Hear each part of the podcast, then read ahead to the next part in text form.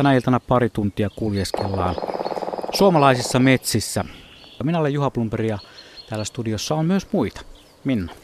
Joo, tota, minä olen Minna Pyykkö ja täällä meillä on vieraina kaksi herraa, eli Heikki Lokki, pitkäaikainen petolintu, rengastaja, linnuston seuraaja ja lisäksi olet ollut mukana monissakin tämmöisissä metsänsuojelujärjestöissä, esimerkiksi Ikimetsän ystävissä ja luonnon perintösäätiössä olet ollut aiemmin mukana näissä. Miten tämä palokärjen ääni metsässä?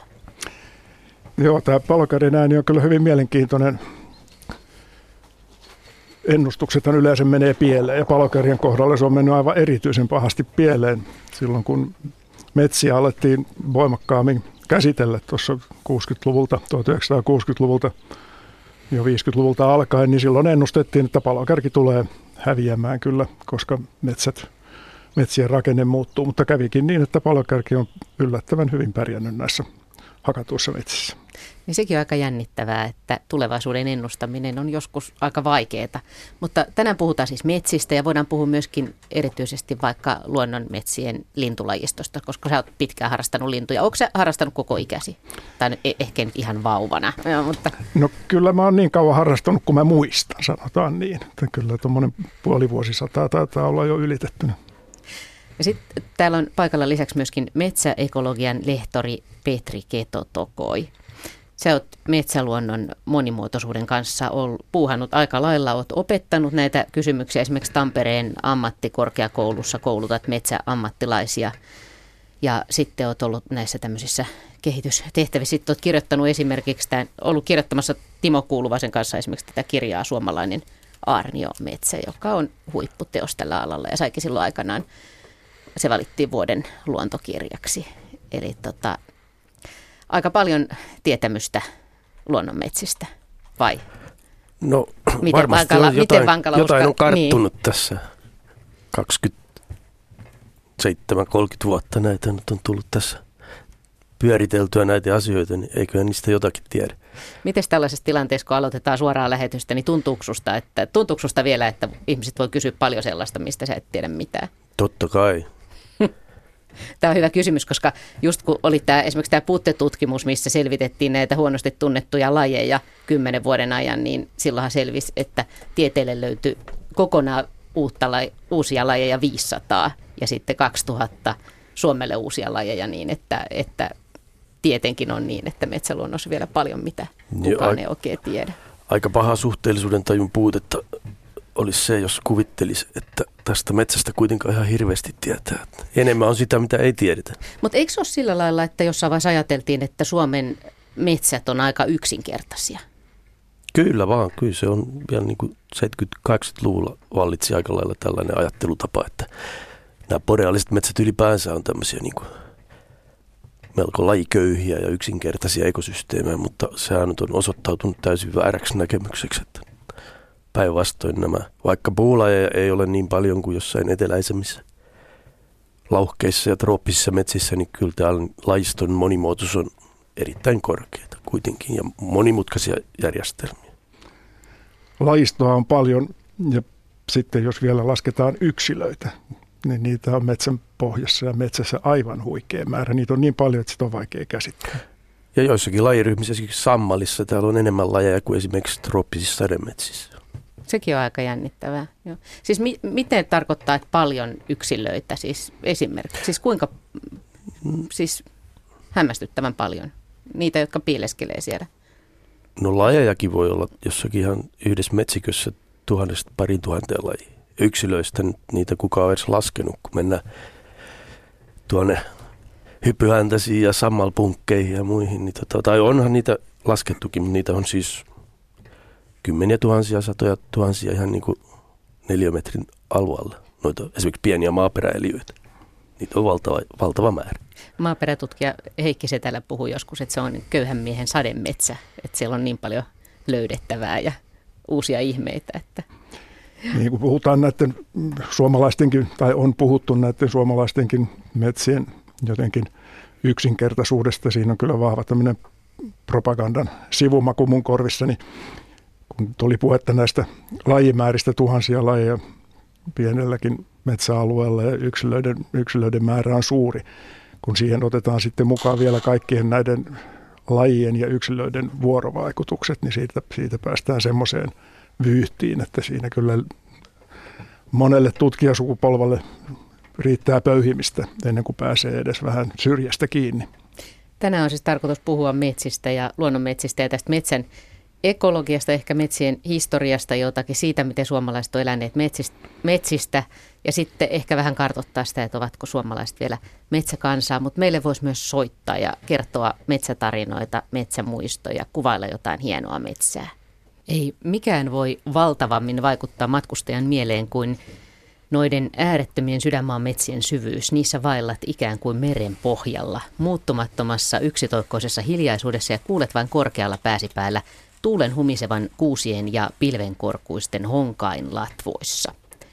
Taivas kaareutuu syvällä jalkojen alla tyynempänä kuin miltä se tuolla ylhäällä näyttää ja siinä luulee olevansa niin kuin ikäis, ei kun tämä jatkuu vielä näin, että silloin tällöin tapaa siellä niin kuin käytävänä maan manan majoille metsälammen, jonka jyrkkäin rantain reunustamaan uomaan ei tuulen henkäys ole hairahtunut. Taivas kaareutuu syvällä jalkojen alla tyynempänä kuin miltä se tuolla ylhäällä näyttää, ja siinä luulee olevansa niin kuin iäisyyden ovella jumalien ja henkien keskellä, joiden haamuja silmä etsiä, joiden kuiskeita korva joka hetki odottaa kuulevansa. Näin kirjoitti siis Sakarias Topelius Maamme kirjassa aika pitkän aikaa sitten. Miltä, onko, kuvaako tämä semmoista luonnontilasta vanhaa metsää? Kyllä se jännittävä kuvaus on mun mielestä toi valtameren pohjalla oleminen. Se jotenkin se itse ainakin kolahti. Se, Joo. On, se on muuten Runeberg itse asiassa, joka tuon on kirjoittanut. Tar- tarkkoja Topelius. Tässä lukee kyllä. Joo, mä huomasin tuon saman virheen kirjassa. Joo, se on siinä valitettava virhe, valitettava virhe omassa kirjassa, täytyy tunnustaa. Mä jo katsoin, että mä oon lukenut huonosti, niin siis tää, niin nimenomaan tämä lainaus on nimittäin teidän hienosta kirjastanne, Suomalainen aarniometsä, mutta ainahan hyvään kirjaan muutama virhe Aina kuuluu. jotain. Lainaushan on kyllä Topeluksen kirjasta, mutta teksti on alun perin ruuneperi. Joo, kyllä tämä on, kyllä tämä on valtava hieno hieno kuvaus tämmöisestä metsästä ja niistä syvistä vaikutuksista, mitä tämmöisillä, tämmöisillä ikiaikaisilla metsillä ihmisiin on ollut ja toivottavasti voi vielä myöskin olla ja tulevaisuudessa myöskin olla. Siinä, siinä tulee tässäkin kuvauksessa justiin tämä tämmöinen niin kuin ylisukupolvinen näkökulma asiaan. Ja metsässä, jossa puuyksilöt on vanhoja – ne on vanhempia, ne elää paljon kauemmin kuin ihminen. Ne on, vaikka ne olisi kuollutkin, niin ne on kuolleenakin vielä käyttökelpoisia, vaikka ihminen ei enää ole. Niin, tuota, niin siinä on tämmöisiä, tämmöisiä näkökulmia varmaan, jotka myöskin jollain tavalla ihmisen sieluun on osunut aika hyvin sekä Runeberin että Topeliuksen mm. sovitaan sitten. Niin meillä on ensimmäinen soittaja. Näin, meillä on Jussi Halonen on langalla, hän on Klaukkalasta. Terve. No ilta iltaa on tässä tällä hetkellä hiihtolomalla Lapissa, kyllä Saariselällä, että no niin. en, en Klaukkalassa. Ja olen tässä monena vuonna aina hiihdellessä tämän Lapissa ihmetellyt sitä, että mitenkä noin kelot, kun niitä on paljon täällä, niin minkä takia ne on kiertynyt sille hyvin vahvasti niin kuin vastapäivään. Ja äh, minkä takia just vastapäivään ja sitten jos vertaa etelän puihin, niin, mäntyihin, niin etelässä ne on enemmän suoria, ei ne mikä ole kiertynyt. Täällä näkee hyvinkin, ne on melkein kuin korkkiruuveja jotkut kelot. Ja vastapäivää. Mikäs tämmöisen selittää? No niin, Petri Ketotokoi. No se itse asiassa johtuu ihan tästä niiden jälsisolujen kasvutavasta, että kun se puu kasvaa paksuutta, niin ne jälsisolut menee sillä lomittain toisiinsa nähden ja se aiheuttaa sitten ajan kanssa ton, sen kierteisyyden, että se puu on ollut sillä tavalla kierteinen kyllä jo ennen kuin se on kuollut, että, mutta sitten kun se kuori vaan putoo ja se keloutuu, niin se tulee näkyviin se kierteisyys, joka siellä puun sisällä on. Eli johtuu Joo. ihan siitä männyn ja kasvutavasta. Entäs se kierteen suunta? Sitä en osaa selittää. Niin, no tuossa just tänäänkin kun hiihtelin, niin katselin, että ne on niin kuin melkein poikkeuksetta niin vastapäivään kiertyy, niin kuin jos katsoo puulta ylöspäin, niin vastapäivään. Mutta ei kuitenkaan, ei, ei, ei kuitenkaan ilman poikkeuksia. Kyllä niitä, ei niin. kyllä niitä myöskin on myötäpäivään kiertyneet. No niitä joitakin on joo, mutta melkein kaikki on niin kuin vastapäivää. Ja voisi ajatella, että järkeilin siinä itse, että olisiko se, että olisi loogista, että se menisi niin auringon mukaan, että kiertoisi myötäpäivää, mutta tämä onkin vastapäivää. Väittäisin, että suurin osa on vastapäivään kiertyneet, mutta en tiedä sitten. No, no mitäs etelässä, niin kiertyykö se puu samalla lailla? Tuntuu, että siellä on niin suorempia ne puut. Kyllä se kiertyy samalla tavalla, että Aha. siinä ei ole eroa. Okei, okay, täällä se huomaa vaan noissa keloista. Meillä ei oikein ole niitä kel- keloja. Niin. Joo, meillä ei ole keloja, mutta mä oon itse tässä justiin hakannut ensi talven polttopuita. Ja voin kyllä vahvistaa, että kyllä myöskin eteläisissä puissa on kierro, kierroja puita. Niitä saa lyödä aika monta kertaa enemmän, jotta ne halkeaisi. Joo. Kun kellot tuli puheeksi, niin tänään oli itse asiassa oikein hyvä artikkeli Helsingin Sanomissa keloista ja siitä, kuinka iso ero määrässä on niin kuin talousmetsien ja luonnonmetsien välillä kelojen määrässä. Siinä oli tutkittu tuolla Vienansalossa, Venäjän Karjalassa, että näissä lähellä luonnontilaa olevissa metsissä oli tuommoinen 35 keloa hehtaarilla. Ja metsäntutkija Juha Siitonen taas arvioi, että täällä Etelä-Suomen talousmetsiin niitä on ehkä yksi sadalla hehtaarilla. Eli siinä on semmoinen 3500 kertaa enemmän keloja luonnonmetsässä suurin piirtein. Et aika iso ero niiden lajien kannalta, jotka tota, elää keloilla, että jos toisessa on niinku 3500 elinympäristöä ja 100 hehtaaria alueella ja jossain on sitten vain yksi, niin siinä on aika iso ero. Se oli, se oli hyvä juttu. Mäkin luin sen tosi vähän nopeasti, niin eikö siinä ole jotenkin hauskasti lopuksi sanottu myös, että mikä tämmöinen niin kuin kuollut puu, niin että miten sitä kuvataan, että se on niin kuin joku tämmöinen mega, megakaupunki tai miten, mikä se termi siinä nyt sitten olikaan? Niin se oli Arboreal Megalopolis, eli tämmöinen puun suurkaupunki.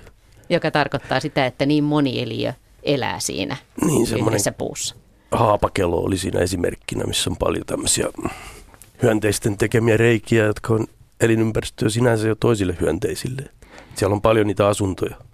Ja sitten niiden hyönteisten loisille ja niiden hyönteisten loisten loisille. Tämä on, tämä on nyt, nämä on nyt juuri näitä tämmöisiä pieniä anekdootteja, jotka kuvaa sitä, sitä ympäristön monimuotoisuutta. Hienoa, kiitoksia Jussi puhelimella avatusta pelistä ja meillähän voi soittaa edelleen 0203 17600 ja radio.suomi.yle.fi osoitteeseen laittaa postia, kun tuossa äsken siterattiin vähän vanhempaa äh, suomalaista runoutta, missä metsä esiintyy, niin otetaanpa populaarikulttuurista myös yksi tämmöinen yhtiö kuin kotiteollisuus on varmaan monelle kuuntelijalle tuttu myös täällä Radio Suomessa ja sen nokkamies Jouni Hynynen taitaa olla metsämiehiä, koska hän laulaa kappaleessa vieraan sanomaan näin, että ei lapsena ikinä eksynyt metsään, vaikka tahtoikin. Nyt eksyy kyllä, vaikkei tahdo tai vaikka tahtookin. Eli kyllä hänellä jonkunlainen kytketä on metsäisiin maisemiin, mutta maaltahan Jounikin on. Niin kyllä aika monella suomalaisella kuitenkin on vielä metsämuistoja, voisin kuvitella, ja niitä voisi ottaa tänne nyt tämän Joo. illan aikana, niin olisi hauska kuunnella se, semmoisia hienoja tarinoita hienoista metsistä tai hienoista hetkistä lapsena tai nyt aikuisena, tai tarinoita alueista, joita ei enää ole tai jotka ovat, ovat säilyneet tai jossa aina uudestaan käydään ja mikä siellä on hienoa ja kaikesta tästä. Näin, 0203-17600 on puhelinnumero, jonka valitsemalla saattaa päästä melkein saman tien lähetykseen mukaan. Oliko meillä muuten sähköpostissa jo jotakin? Täällä on muutamia viestejä tullut.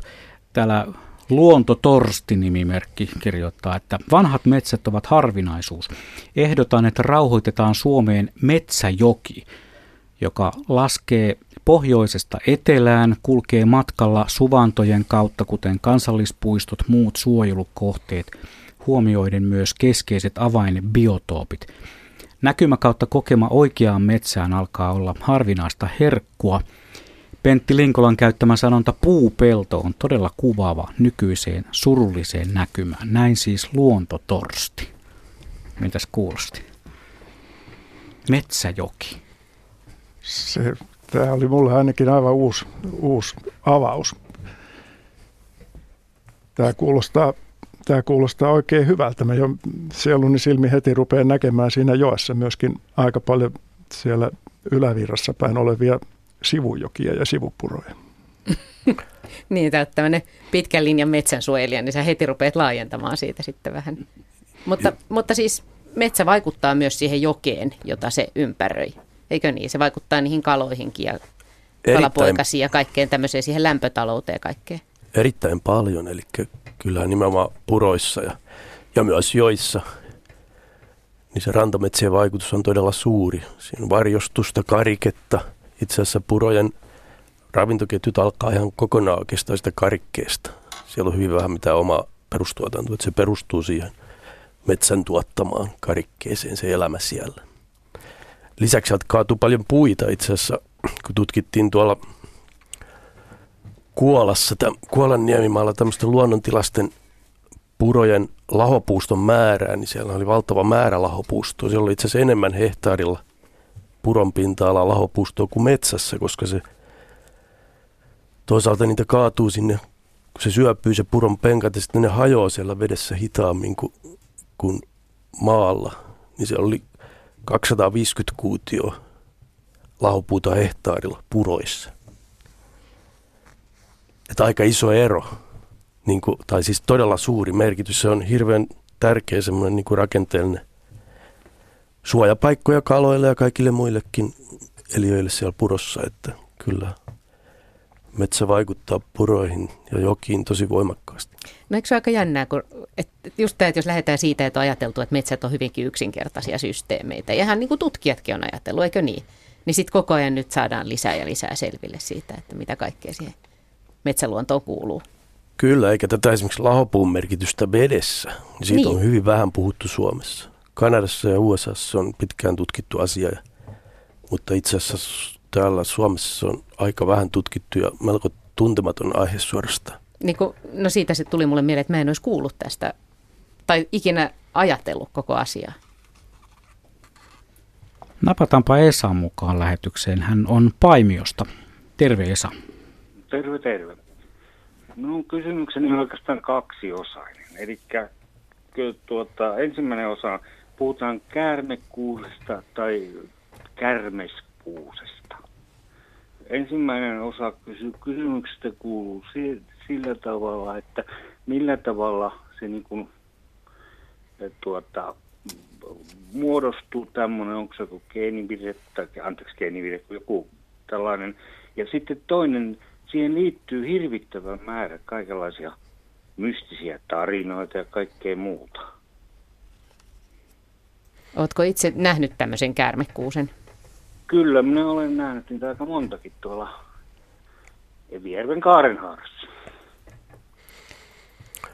Joo, käärmekuusi on toinen perinnöllinen kuusen erikoismuoto. Kuusella on aika paljon tällaisia, itse asiassa eniten, mitä millään Suomen puulajilla, niin on tämmöisiä perinnöllisiä eri, erityismuotoja. Että kyllä se on tämmöinen geneettinen kummajainen, geneettinen erikoisuus, niitä aina joskus sitten putkahtelee. Eli mitä se, mitä se sitten aiheuttaa siihen kuuseen? No se ei kasva normaalisti korkeutta ja paksuutta, vaan sehän on sellainen niin kuin melko matalaksi jäävä ja semmoinen moneen suuntaan haarautuva käärme, mm. käärmemäinen. Käärmemäiset ne Hy- Hyvin kuvaava se Joo. käärmekuusi kyllä terminä. Joo. Jännän näköisiä puita. Ne on todella jännän näköisiä ja, ja tuota, meillä mökin tontilla oli aikanaan tällainen, mutta sitten sitten kuolentui pois. Kun, kun, kun. Mutta, mutta toisaalta sitten siihen liittyy myöskin tällaista, tällaista tarustoon ja tarinoihin ja, ja, ja mystiikkaa ja kaikkeen muuhun tällaiseen liittyvää Joo, kyllä. tarinoita. Onko näitä kerätty tai niin, muuten? Kyllä niitä kyllä niitä varmaan jonkun verran on kerättykin, mutta aika tyypillistä on se, että tämmöisiin erityisiin yksilöihin luonnossa, on ne nyt sitten puita tai jotain erityisiä muodostelmia tai jotain muuta, niin kyllä niihin on niin kuin voi sanoa aina näin ihmismielessä niin liitetty jotakin mystiikkaa. Se on vaikea tietysti sanoa, miten se on alun perin lähtenyt liikkeelle, kaiken maailman tonttujan asuisijat ja muut. Jotenkin mä oon itse vähän ajatellut, että lapsille on kerrottu satuja aina, että siitä se on ehkä se perinne sitten saattanut ikään kuin jatkua. En tiedä. Joo. Että, että tavallaan niin kuin johonkin mäntyyn tai rahapuuhun tai johonkin tällaiseen liittyy, mutta, mutta tavallaan tämä kärmeskuu, sinä sitä nimeä nyt, niin siihen, siihen tavallaan liittyy, että kun se on kuitenkin kitulias ja usein hapsottavat äh, oksat ja kaikkea muuta, niin näitä menninkäispeikko tarinoita tai jotain muuta tämän tyyppistä. No noiduttuhan sen täytyy tietysti olla, kun se on semmoinen jo nimikin sanoo, kun se on kärmeskuusi, niin noiduttuhan se täytyy olla. Hyvä. Kiitoksia oikein paljon ja hyvää illanjatkoa teille. Kiitos, kiitos soitosta. Hienon näköinen, mä oon kanssa semmoisen nähnyt, niin se on todella jännän näköinen kyllä, kun ne oksat on sellaisia. Joo, kyllä se, kyllä se pistää silmää ohikulkijaa ihan varmasti. Mä oon kanssa itse niitä nähnyt. Kuusella on jotakin muitakin, esimerkiksi tämä Tapion pöytä, ja mikä on semmoinen pöytämäinen. Ja sitten on semmoinen erittäin hauska nimi on tämä Kumopatakuusi, joka on ihan oikeasti sen näköinen, niin kuin se olisi pata kumottu ja sitten otettu se pata pois, niin se on just sen muotoinen. Aika hyvä nimi. Mä ajattelin, että se on niin Kumopatakuusi. Japanilainen kumopatakuusi. Voi, toi, toi pitää päästä näkemään. Missä kumopatakuusi on? Evolla on tämmöisen kumopatakuusen nähnyt. Erittäin hyvä nimi siis. Kerta kaikkea. Neljän minuutin kuluttua kuunnellaan ylimääräiset uutislähetykset kello 18.30 noiden Lontoon tapahtumien vuoksi, mutta me jatkamme silti tätä vanhojen metsien iltaa.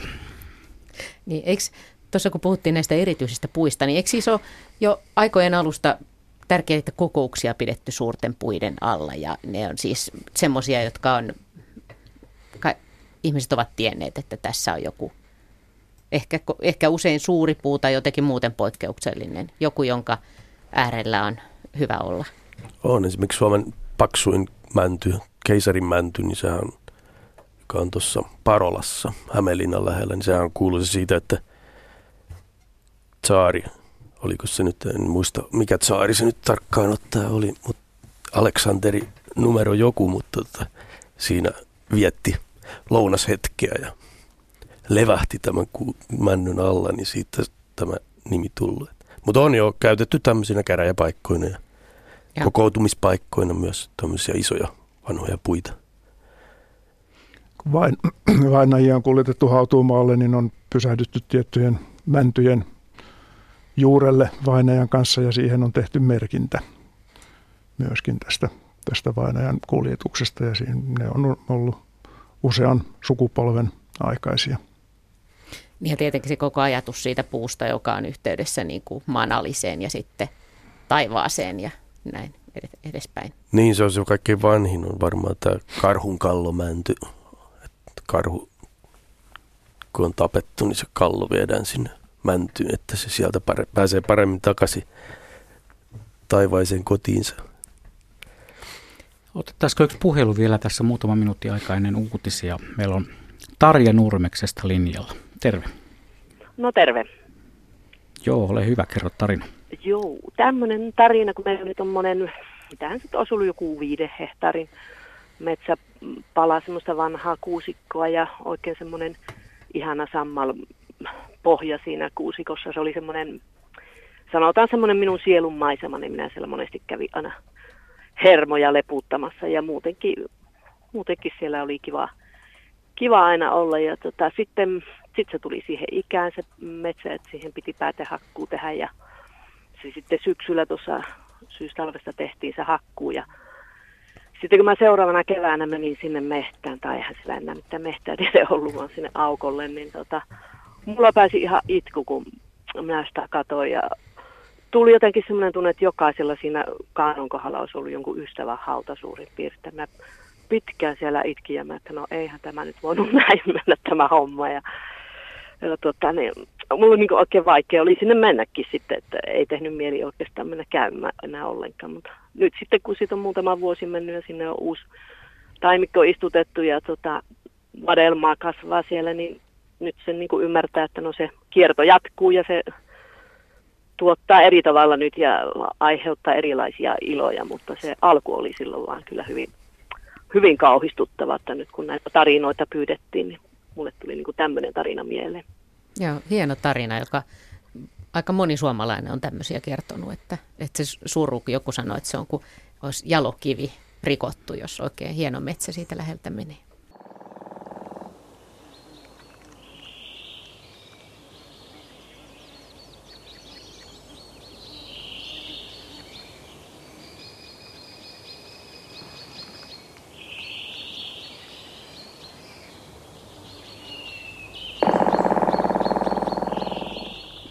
Palokärki naputtaa suomalaisessa metsässä. Suorastaan rummuttaa tämä on Luonto Suomen vanhojen metsien ilta. Joo, metsäaiheesta jatketaan. Ja tässä tosiaan Tarja soitti ja kertoi metsämuiston, että, että kun oli hakattu hänelle tämmöinen rakas metsä. Onko teille tällaisia kokemuksia? Oh, valitettavan paljon. Mutta semmoisia, jotka on ihan niin kuin, teille henkilökohtaisesti ollut, ollut läheisiä, joihin liittyy muistoja ja, ja semmoisia hienoja hetkiä ja erityisiä puita ja kohtia. Ja... No, kyllä niitä tietysti aika montakin kohdetta, mitä olette ihan opetuskäytössä käyttänyt ja sillä käyt, esimerkiksi on sitten tuhoutunut tällä tavalla ja tietenkin se aina niin kuin harmittaa monella tasolla, koska tietenkin siinä on niin kuin tunne, tunnetasolla tietysti semmoinen menetys, koska ne on yleensä todella hienoja paikkoja, hienoja metsiä. Sitten tietysti harmittaa sekin, että niitä on aika vaikea löytää uusia. Mm. Joo, niitä ei nopealla aikataululla tule lisää, se on niin kuin ihan varma asia. Joo, mä oon itse kymmeniä vuosia seurannut näitä metsäpetolintuja. Ja ne vaatii nyt sitten pesäpaikakseen vankkoja, vankkoja puita. Ne on aika usein semmoisissa metsissä, joita yhteiskunnassa laajalti kutsutaan juuri tämmöisiksi päätehakkuu kypsiksi metsiksi, josta tämä soittajakin nyt sitten kertoo, jossa oli itkuun, itkuun sitten pillahtanut, kun oli sillä kannokolla, kannokolla käynyt. Kyllä nämä on kovin tavallisia. Kyllä nämä on kovin tavallisia. Sitten, ja nämä on omakohtaisesti tavallisia ja myöskin näitä tarinoita kuulee. Mutta sitten on myöskin semmoisia tapahtumia tuossa, että olla nykyistä Pälkäneen kuntaa, mutta entistä Luopioista. Siellä oli tämmöinen metsäalue, jossa mä olin pitkään kulkenut siellä kanahaukka pesi, se oli valtavan korkea se pesä männyssä. Ja tuota, sinne oli vähän käveltävää, joitakin satoja metrejä, nyt kuitenkin puolisen kilometriä. Aika iso metsäalue, aika monipuolinen. Siellä oli siihen hyvä maastomerkki sille kanahaukan pesälle oli joku sellainen trombin ja tämä aukko, semmoinen, semmoinen ei se nyt ihan puolen hehtaaria aukko ollut, mutta hämmästyttävän suuri kuitenkin, semmoisessa aivan yllättävässä rinteessä. Siellä oli aivan sikisokin latvoja ja puita ja kaatunut ja katkeillut eri kohdista ihan vaikka mihinkä suuntaan. Sinne metsän reunaan tehtiin metsäautotie. Ja, tuota, ja siitä mä rupesin jo tekemään surutyötä sen metsän poismenon, tulee lähi, lähiaikoina tapahtuvan, tapahtuvan poismenon takia. Mutta siinä kävi sitten niin onnellisesti, että se tuli suojeltua se metsä. Siinä on yli 200 hehtaaria vanhaa metsää suojeltuna. Ai sä teit jo surutyötä valmiiksi? Mä tein surutyötä, kun se metsäautotie Joo. tuli siihen. Mä en yhtään ilahtunut siitä, että mä pääsin autolla lähemmäksi sitä kanahalkon pesää. Niinhän se yleensä on, kun tie tulee, niin puut lähtee. Joo. No siis täällä on paikalla Heikki Lokki ja Petri Ketotoko ja tarkoitus on puhua tosiaan metsistä ja näistä luonnontilaisista metsistä. Ja sitten tietenkin myös puhutaan siitä, että mikä se metsä on ja et tietenkin metsää täytyy myöskin, myöskin hakata, mutta just tämä erilaisten, eri ikäisten metsien merkitys. Kaikki tämä siis, miten, ää, miten te olette yleensä alun perin kiinnostuneet metsistä? Ja nyt sitten, jos puhutaan näistä luonnontilaisista metsistä. No mulla se meni kyllä ihan lintuharrastuksen kautta itse asiassa lukioaikoina. Hämeenlinnassa aika lailla kovastikin kiinnostuin linnuista ja niitä rupesin harrastaa sitten kulin metsissä paljon. Enkä monesti pitänyt siitä, mitä näin. Lähinnä niin kuin alkoi kiinnostaa se aihe sen takia, että mä halusin ymmärtää jotenkin paremmin, että miksi, miksi näin toimitaan. Silloin niin aikoihin kävin, mutta ensimmäisessä oikein komeassa luonnonmetsässäkin, mikä oli toi Kotisten vanhan vanhojen metsien suojelu ollut Evolla. Se oli varmaan ensimmäinen ja se oli erittäin vaikuttava kokemus. Mutta sitten toisaalta näin tietysti paljon hakkuita ja paljon sellaista, mitä jäin niin ihmettelemään ja miettimään. Ja se itse asiassa sitten mietin, kun piti valita, että mitä tässä nyt rupesi opiskelemaan, niin biologia ja metsätiede oli sitten ne vaihtoehdot, mutta mä sitten valitsin tämän jälkimmäisen. No mikä se vaikuttava kokemus, mikä siinä oli? Niin tajusitko heti, että tämä on nyt ihan erilainen metsä? No siellä oli sellaisia valtavia kilpikaarnamäntyjä ja sellaisia niin kuin näe missään. Semmoisia niin kuin oikein kunnon no, Semmoisia, kun ne nyt Etelä-Suomessa voi parhaimmillaan olla aika rehevällä maalla, semmoisia melkein metrin paksuisia. Niin. Valtavia. Ei sellaisia, mä ollut varmaan, eikä semmoisia edes näe oikeastaan Pohjois-Suomessakaan, koska ne ei kasva niin isoiksi siellä. Olin mä Lapissa käynyt joskus ja nähnyt tietysti vanhoja metsiä, mutta en ollut silloin tietoinen siitä, ehkä mitä näin. Siellä no. mä olin ensimmäistä kertaa varmasti tietoinen siitä, että mä ymmärsin, että tässä paikassa on jotain hyvin erityistä. No mitä Heikki? No mulla varmaan ihan ensimmäiset on isän kanssa sieniretkillä metsässä. Sieniä, sieniä poimittiin ja mä luulen, että siitä ne voisi olla ihan semmoisia ensimmäisiä, ensimmäisiä ajatuksia. Mä oon kyllä kulkenut hyvin monenlaisissa ympäristöissä. Mä myöskin tapasin soudella pitkin rantoja ja, ja kiivetään aina rantaan katsomaan, että mitä siellä oli ja sitten lähteä vaan metsään kulkemaan ilman mitään sen kummempaa tarkoitusta. Mun on hyvin vaikea sitä paikallista, että omassa mielessäni, että miksi mä ryhdyin kulkemaan. Mutta just samanlaisia kokemuksia, mitä Petri tässä kertoi, että tämmöiset vaikuttavat puuyksilöt, siis ihan yksilöt ja sitten metsät, niin niistä, niistä on jäänyt kyllä syviä jälkiä. Mä voisin yhden tämmöisen, tämmöisen kertoa, se on kyllä vähän myöhemmältä iältä, vaikka siis ei, ei mistään aivan lapsuudesta, mutta tuolta 70-80-lukujen taitteelta, niin se on, se on se on Lapista, pohjoisesta Lapista, Utsiolta Pulmankinjoen varresta, jossa nyt ei kovin paljon metsää ole. Mutta siellä, siellä, kun pohjoiseen päin kuljetaan, niin siellä alkaa taas olla mäntyjä. Siinä on pitkä väli, että mäntyjä ei ole, kun etelästä päin tullaan. Mä olin luonut yhden sääksen, eli kalasääsken pesän tarkistaa. Se saattaa olla maailman pohjoisin sääksen pesä. Se oli siinä Pulmankinjoen varrella semmoisella pienellä kumpareella, ne ei ole kovin korkeita ne puut, varmaan 10 metriä ehkä allekin, ja siellä se sääksi pesi onnistuneesti.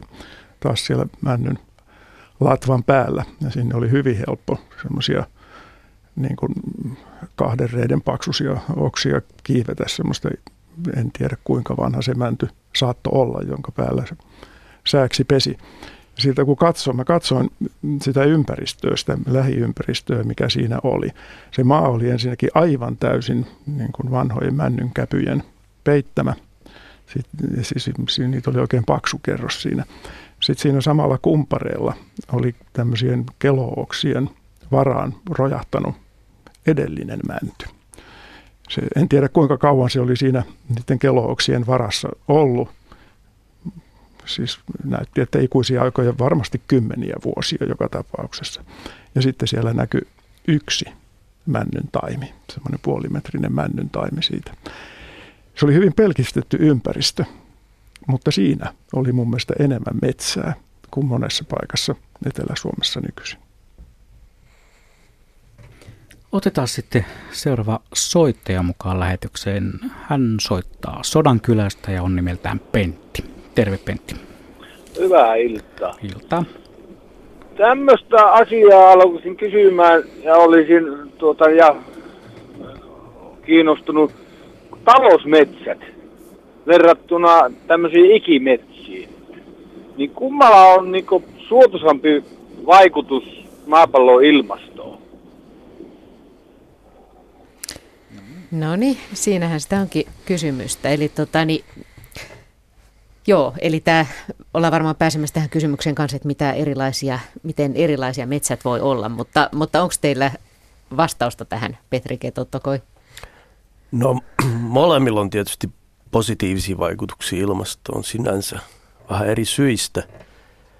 Luonnonmetsillä yleensä sen takia, että siellä on, sinne on jo sitoutunut valtava määrä hiiltä paljon.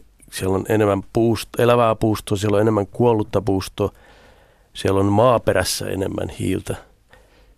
Kaikkein eniten metsässä on hiiltä sitoutuneena sinne maaperään itse asiassa ainakin kaksi kertaa niin paljon kuin puustoa, jos ei enemmänkin. Ja, ja tota, tavallaan niin kuin niissä luonnonmetsissä on sitoutuneena sitä hiiltä, sehän on kaikki pois ilmasta.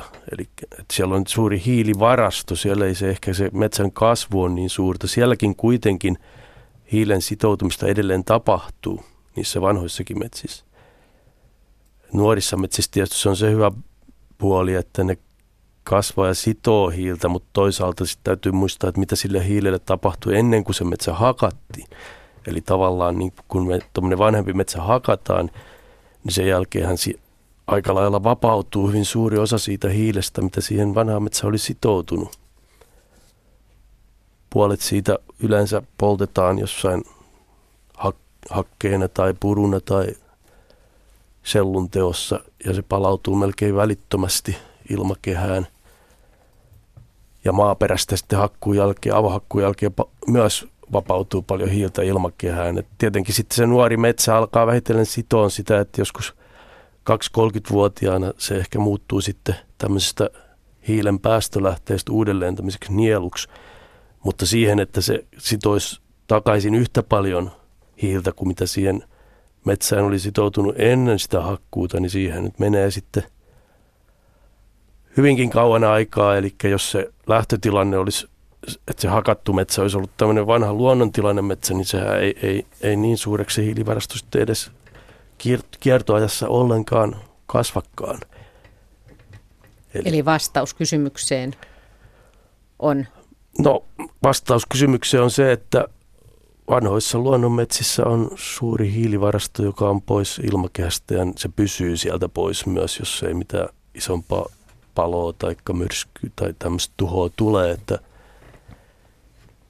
nuorten metsien hyvä puoli on tietysti se, että siellä se lisääntyy, se niin sitoo sitä hiiltä kyllä, mutta sitä ennen, aina ennen kuin se nuori metsä on synnytetty, niin on synnytetty aika iso hiilipäästö. Ja tietenkin tämä ilmastonmuutos on yksi kysymys, mutta sitten on toinen kysymys tämä lajien häviäminen, että jos me jotain lukuja ymmärsin oikein, niin metsässä suomalaisista metsälajeista on uhanalaisia jotain pari tuhatta. Onko tämä suunnilleen oikeata luokkaa? No noin paljon ei ole uhanalaiseksi luokiteltuja lajeja. No paljonko on suunnilleen?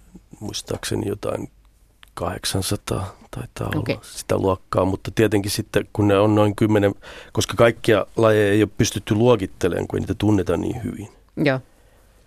Mutta se 2000 laji on suurin piirtein oikein, jos me ajatellaan, että meillä on se noin puolet tai reilu puolet lajeista, mitä on ylipäänsä uhanalaisuutta arvioitu, niin siinä se uhanalaisten lajien osuus on noin 10 prosenttia.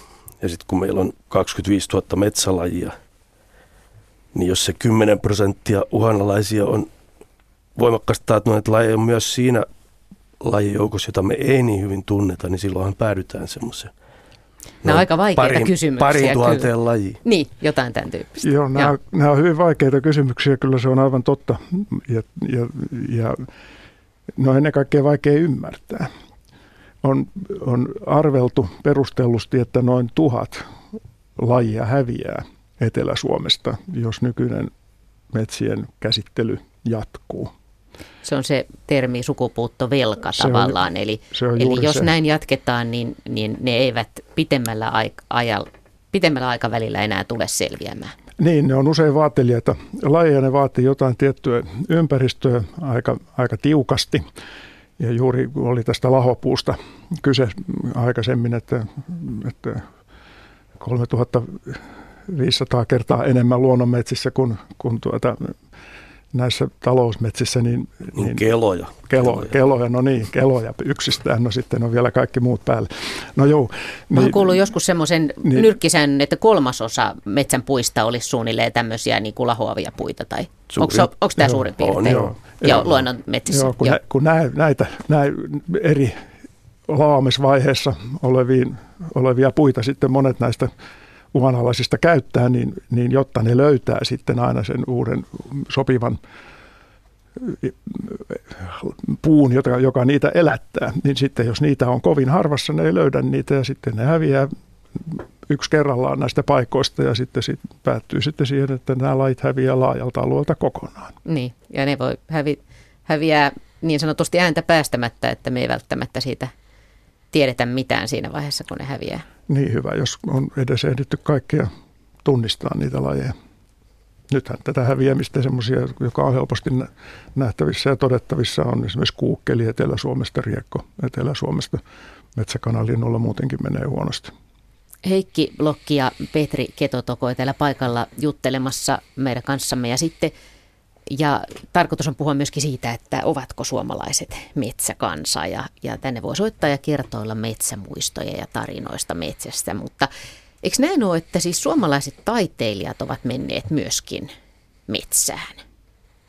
Esimerkiksi siinä vaiheessa, kun, kun tätä suomalaisuuden kuvaa alettiin oikein hahmottaa. No joo, hyvinkin vahvasti, kyllä. Se oli aika keskeinenkin tämmöinen niin suomalaisen identiteetin luomisen väline. Se johtuu varmaan siitä, että Suomeen piti jotenkin erottua suomala, jolla on eri, erilainen ja tunnistettava. Ja se, mikä täällä oli erityistä, oli, että luonnonmetsiä ja järviä ei niin tuolta Keski-Euroopasta löytynyt. Ne sopi tämmöiseksi erottautumisen keinoksi. No ketkä oli näitä, jotka meni sinne? nämä oli siis tosiaan aika, sinne meni mentiin siis tota, pitkiksi ajoiksi maalaamaan, jos nyt puhutaan vaikka taiteilijoista, kuvataiteilijoista. Niin, no sen oikeastaan aloitti Lönnrut varmaan tämän koko homman. Se oli se ensimmäinen tienavaaja, jota sitten, ja se tietysti vaikutti hirveän paljon se, että kalevalainen perinne, se, niinku, se oli, sitä kerättiin sieltä Karjalan ja Vienan alueelta, missä oli paljon luonnonmetsiä. Se rupesi niin näyttäytymään, että tämä Kalevalan tapahtumien tämmöinen luontainen ympäristö, se näyttämä, missä ne asiat on tapahtunut, on tällainen salomaa, järvien, järvien pilkkoma salomaa. Ja totta, se alkoi saada nämä Itä-Suomen ja Karjalan metsät semmoista tarunomasta hohtoa siitä ja se varmaan houkutteli sinne sitten paljon muitakin – myös kuvataiteilijoita tietenkin sitten. Kalle, Akseli Kalleen Kallela, Pekka Halonen. Oliko Kalle Sin... Kallela se, joka käveli paljon jaloin metsässä? Joo, näin on. Se halusi tuntea kaikki vivahteet. No se on aika hyvä. Vivahteet niin kuin iholla. Että Olikohan se kesäaikaa vai ihan niin kuin syksyllä myöhempäänkin? Tai? En tiedä. Ainakin niin se sanoi, että Samma kämmen ja jalkapojat alkaa reageeraamaan näihin sammaliin ja käpyihin ja se alus tuntee ne sillä tavalla hyvin intiimisti. Tässä oli erityispiirteinä nimenomaan se, että mentiin syvälle metsään, että ei, ei, ei maalattu niin kuin ehkä Keski-Euroopassa tai muualla oli enemmän kulttuurimaisemaa ja metsä oli ikään kuin taustalla sitten, jos oli. Suomessa sitten mentiin todellakin syvälle metsään ja katsottiin, mitä siellä on. Miten kun tämän päivän vinkkelistä te esimerkiksi katsotte näitä, esimerkiksi nyt jos nyt puhutaan näistä taidemaalareista, niin mitkä metsämaalaukset koskettaa teitä erityisesti? Tai ketkä taiteilijat? No kyllä, itsellä ainakin Kal- Akseli Kallen Kallela ja Pekka Halonen on varmaan semmoisia. Ja tietysti Järnefeld. Mutta itse asiassa ensimmäinen, joka tätä luonnonmetsäteemaa kuvasi, oli siis Werner Holmberg. Ja se lähti juuri siitä, että hän oli siis Saksassa opiskellut taidetta ja siellä maalannut metsiä, mutta hän oli jotenkin ruvennut niin harmittaa se, että ne oli niin hoidettuja ja se ihmisen käden jälki näkyi kaikkialla, niin sitten hän halusi kuvata jotain. Hänen ajatuks, ajatuksensa on, että Suomessakin on jotain tämmöistä suuremmoista, mitä muualla, esimerkiksi Keski-Euroopassa ei ole. Ja hän, hän niin kuin avasi tämän pelin ensimmäisenä, joka ensimmäinen tämmöinen niin luonnonmetsän taiteellinen kuvaaja. Niin Suomalainen havumetsäteos oli jostain 1850-luvulta. Niin se oli se niin kuin päänavaaja tämän kaltaisessa esteettisessä metsän kuvaamisessa. Eikö se ollut vielä niinkin, että, että ne maalaukset samalla saattoi kuvata joku käkkyrä, mänty saattoi kuvata myöskin tavallaan tätä Suomen kansan itsenäistymispyrkimystä ja sen tyyppisiä asioita, että siinä oli, niihin kuviin oli ladattu enemmänkin ikään kuin, kuin siihen metsämaisemaan. Kyllä vaan joo, varsinkin siinä 1800-luvun lopulla, 1900-luvun alussa siinä sortokausien aikana, niin, niin usein liitettiin tällaista symboliikkaa, että nämä nimenomaan erityisesti vanhat männyt edusti semmoista niin kuin sitkeyttä ja perin, peräksi antamattomuutta ja niitä käytettiin ihan tietoisesti tämmöisenä niin kuin vastarinnan symboleina, joihin ei sensuuri voinut puuttua, koska se oli niin sellaista – niin symbolista, ettei siihen voi nyt puuttua. Katke, kat, katkennutta puuta ja vyöryviä synkkiä pilviä. Ja Jotka tuli aina idästä päin. Idästä päin tuli ja sitten oli kuitenkin elinvoimaisia nousevia kuusentaimia näkyvissä. Että tässä oli kyllä, näistä kyllä voi löytää. Yksi erityisen Minä. symbolinen teos on toi Kal- Akseli Kallenkallena murtunut honka, joka itse asiassa se, tämän helmikuun manifestin liittymällä oli näitä sortotoimenpiteiden niin kuin huippuhetkiä, jolloin yritettiin lakkauttaa Suomesta monia instituutioita kokonaan.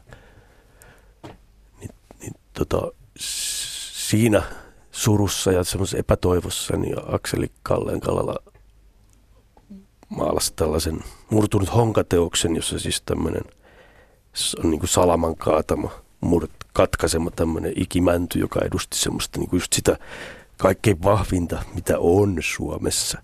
Niin se on nyt murtunut.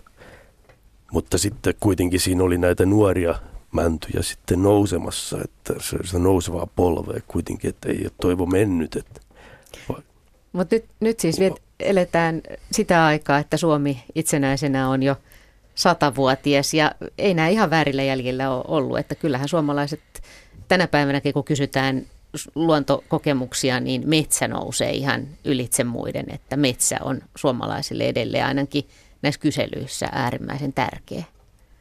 En tiedä paljonko sitten tulee ihan näistä tauluistakin ja tästä, niin. mutta kyllähän onhan se varmaan tärkeä. Niin kyllä, mä uskoisin, että pääosa Suomen kansalaisista tuntee Kolin kansallismaisemat taiteen, kuvataiteen kautta – Mä pitäisin tätä aika ilmeisenä. En tiedä, onko tätä selvitetty, mutta ihmettelenpä, jos jotenkin muuten asiat olisi. Suomi on sata vuotta, mutta metsän iässä sata vuotta on kovin lyhyt aika.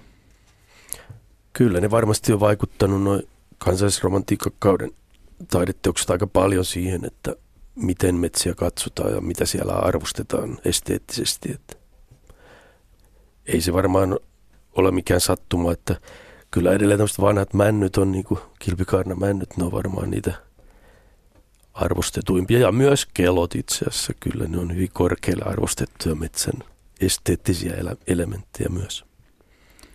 Näin me otamme lähetykseen mukaan Aare-nimisen henkilön Porista. Tervehdys. Terve. No niin, sulla on joku metsään liittyvä muisto, vai kuinka? Joo, Joo, mulla on muisto ja, ja tota noi, se on tämmönen, tällainen muisto, että tota noi, niin siitä on nyt aikaa varmaan joku viitisen vuotta, mutta niin kaverin kanssa me tuo, päätettiin, että mennään vähän niin rentoutumaan ja hiljentymään ja, ja tota noin, niin pois tästä kaupunkimetelistä ja mentiin tuon Siikasten mettään helmikuussa – oli 20 astetta pakkasta ja tuo, meillä oli peräkärry mukana se, sillä että me saatiin tehtyä nuotio sinne.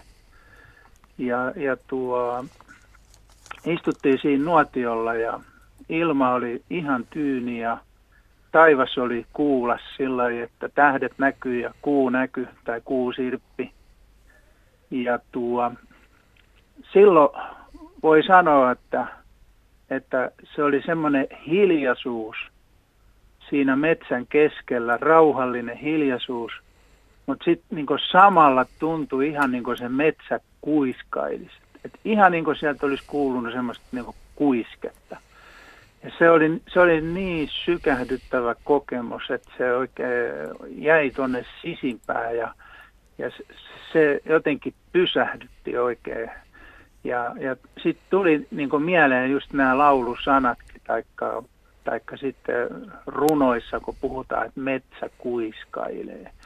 Niin siinä niin tuntui ihan konkreettiselta se, että, että nyt metsä kuiskailee, ihan, ja vaikka oli ihan hiire hiljasta niin, niin sieltä kuului niin vai hiljaisuus piti niin tämmöisen ihmeellisen ään, ääntä. Niin. Tämä on erikoista, mutta jäi mieleen. Tämä on erikoista, mutta kuinkahan monta kertaa tämä sama erikoisuus on koettu? Tämä on hyvin... Tunnistat heti tämän. Joo, mä, tunnen, mä tiedän ihan, ihan tarkkaan, mistä, ihan, mä tiedän ihan tarkkaan, mistä on kysymys. Tämä on ihan tämä on niin kuin tuttuakin tutumpaa. Siis se, nämä on hyvin jännittäviä asioita, että mikä on hiljaisuus. Kun jos metsässä on aivan hiljasta, juuri kun se kaikki on kohmettunut, jäätynyt ja on tyyntä, ja, ja, ja silti sen, niin kuin, sen tietää jotenkin itsessään, tuntee kehossaan, että siellä kuitenkin ympärillä koko ajan tapahtuu jotain. Joo, joo, kyllä. Joo, ja kyllä se, se, niin kuin, se oli niin semmoinen, että se, niin kuin nytkin kun mä sitä muistelen vielä, niin mulla niin kuin kylmät väreet nousee oikein iholle, kun se, se oli niin konkreettista. Ja, hieno ja se tarina. oli rentouttavaa. Joo. Mm. Mm. Joo, kyllä mä suosittelen lämpimästi kiireisille ihmisille tämmöisien kokemuksien hankkimista. Ne kyllä tervehdyttää sekä sielua että ruumista. Joo, kyllä. Ilo. Joo, että tämmöinen muisto. Hienoa, kiitoksia tästä sykähdyttävästä Joo. tarinasta. Täällä suorastaan niin kuin liikututtiin studiossa. Okei. Okay. Hyvä, kiitos Aare. Kiitti, hei hei. Meillä on Pekka jo tuolla langan päässä odottelemassa. Otetaanko Pekka saman tien lähetykseen? Ja jaapas, että hän olikin lähtenyt sieltä saman tien lipettiin, mutta otamme hetken kuluttua Pekkaan yhteyden uudelleen. Puhutaan tässä välissä siitä, siitä että mikä oikeastaan on metsä ja mikä on luonnontelainen metsä ja mikä on sitten tämmöinen niin sanottu talousmetsä. Mitkä on ne selvimmät erot? Et nyt varmaan osa ihmistä, jotka kuuntelee tätä lähetystä, niin ajattelee, että Suomihan on ihan täynnä metsää, että et, et, mitä noi tuolla höpäjää. Niin, kyllä, kyllä siinä talousmetsässä ja luonnontilaisessa metsässä saattaa olla hyvin suuri ero – Siis talousmetsähän nyt kai lähinnä tarkoittaa sitä, että se on metsä, jota ei ole suojeltu. Mutta voihan, voihan se olla silti luonnontilaisempi kuin joku suojeltu metsä. Se ei sinänsä vielä, vielä se itse sana kerro mitään, mutta jos nyt niin kuin talousmetsistä ajatellaan, että niissä on aika lyhyt tämä puusukupolvien kierto, se päättyy sitten avohakkuuseen ja se on nyt sitten jonkun, mitä se voisi olla, 70 vuotta tai jotain, niin niin ei, ei, ei tämmöisessä ajassa, kuin 70 vuotta tai 100 vuotta Etelä-Suomessakaan, niin ei siihen vielä tule mitään semmoista metsää, jota voisi kutsua edes luonnontilaisen kaltaiseksi metsäksi. Siellä on yleensä aika monta kertaa käyty kopeloimassa siellä metsässä jo erilaisin konein. Se on yhden ikäistä puustoa ja kuitenkin aika nuorta, jos ajatellaan tätä tämmöistä metsän pitkää kiertoa, jossa nyt pitäisi olla useampi puusukupolvi näkyvissä. Osa lahoamassa jo pahasti, osa vasta kaatunut, osa keloina. Sitten on ikään kuin täysi-ikäisiä puita ja sitten nuorempia puita aina tai minasti. Niin tämmöistä, tämmöistä ikäkirjoa ei näissä talousmetsissä, jotka on talous, siis metsätalouden käytössä, niin ei, ei siellä tämmöistä kirjoa tapaa.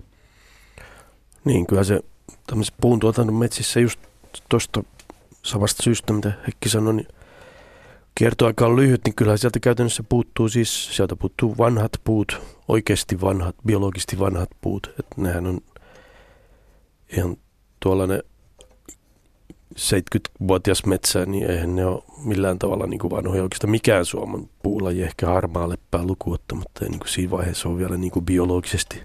Ja ehkä, ja ehkä raita. No joo. No milloin puu on yleensä, milloin nyt vaikka joku mänty on aikuinen puu? Tai, tai milloin se on vanha? No se alkaa saada semmoisia vanhan puun piirteitä ehkä tuosta 150 vuodesta eteenpäin, että silloin se pituuskasvu päättyy ja se latva pyöristyy ja vähän rupeaa tulemaan semmoista niin kuin kilpikaarasuutta. Mutta sehän on niin kuin kaksinker... Jo, en, se, ennen kuin se alkaa saada vanhan puun piirteitä, niin sekin on niin kaksi kertaa tämmöinen niin kuin metsätalouden kiertoaika. Ja sitten se vasta alkaa saada niitä piirteitä. No kuinka pitkään mänty voi elää esimerkiksi? No Etelä-Suomessa 400-500 vuotta, Pohjois-Suomessa maks 800 vuotta. Siis vanhimmat yksilöt, ne on tietysti poikkeusyksilöt, jotka elää nyt Etelä-Suomessa 500-vuotiaaksi tai, tai Pohjois-Suomessa 200-vuotiaaksi, mutta ei mitenkään niin tuommoinen 300-vuotias mänty ole mitenkään harvinainen Etelä-Suomen luonnonmetsissä esimerkiksi. Meillä taitaa olla jo soittaja tuolla, mutta kun mä jututin akatemiaprofessori Ilkka Hanskia aikaisemmin, niin hän, hän silloin sanoi, me tehtiin ohjelmaa metsistä silloin, niin hän, hän sanoi, että olisi tavallaan hyvä, kun olisi eri nimet näille erilaisille metsille, mikä oli ihan hyvä ajatus, että, että jos ajatellaan jotain vaikka niittyä ja peltoa, niin nekin näyttää vähän samanlaisilta, mutta ne on kuitenkin hyvin erilaisia, niin tämä just ehkä sekoittaa tässä keskustelussa, että me puhutaan metsästä ja metsästä ja, ja myöskin siinä vaiheessa, kun puhutaan, että kuinka paljon on, on metsää, vaikka maapallollakin nekin määritelmät on hyvin, hyvin erilaiset, että miten, miten sanotaan, että paljonko siinä pitää olla sitten puuta ja missä se raja menee. Niin tämä on aika monen sekamelska niin, että ei ole ihmiset, ihme, että ihmisetkin on vähän hämmentyneitä, vai? Ei ollenkaan. Niin. Ja se, tämä, tämä kuvaa vielä hämmentää pahasti se, että, että luulisin, että pääosalla suomalaisista ei ole omakohtaista kokemusta luonnontilaisen kaltaisesta metsästä. Niin. Et ja, ja jos vanhoja puita on nähty, ne on jossakin puistoissa tai pihoissa, mutta ei, ei semmoista isompaa kokonaisuutta, jossa olisi tosiaan näitä useampia puusukupolvia havaittavissa. No kuinka vähän Etelä-Suomessa esimerkiksi on näitä luonnontilaisia metsiä jäljellä? Mitä nämä prosenttimäärät on suunnilleen? No aika välilläkin määritelmillä, niin koko Suomessa alle 5 prosenttia, Etelä-Suomessa reilusti alle 1 prosenttia. Metsistä? Puhutaan jostain niin kuin, niin. Metsistä? Metsistä, niin. Puhutaan siis paljon alle yhdestä prosentista, kun puhutaan Etelä-Suomesta. Ja se prosent... Siis semmoista, jotka nyt olisi aika lailla luonnontilaisia, tai siis luonnontilaisen kaltaisia, se olisi varmaan niin parempi termi. Täysin luonnontilaisia ei löydy. Ja se lasketaan metsäpinta-alasta. Metsäpinta-alasta. Ja siihen joo. lasketaan sitten pellot vielä päälle, jotka on ikään kuin muinaista metsää, mutta se on nyt, siinä mennään jo kovin kaukaisiin aikoihin. Tähän Luonto Suomen vanhojen metsien iltaan voi päästä mukaan soittamalla 0203 17600 ja nuo numerot on nimenomaan valinnut Tuomas Tampereelta. Terve Tuomas. No iltaa teille kaikille. Ja mulla on tämmöinen ajatus kautta kysymys. Eli kun tiedetään, mainitsitte äsken tämän, että tätä vanhaa, vanhaa metsää on Etelä-Suomessa ja Keski-Suomessakin aika vähän. Niin voisiko metsänomistaja tehdä sille jotakin tällä tavalla, että, että voiko, voiko ihmiset luoda tämmöisiä keinotekoisia keloja kautta nopeuttaa jonkun tämmöisen pystyssä olevan puun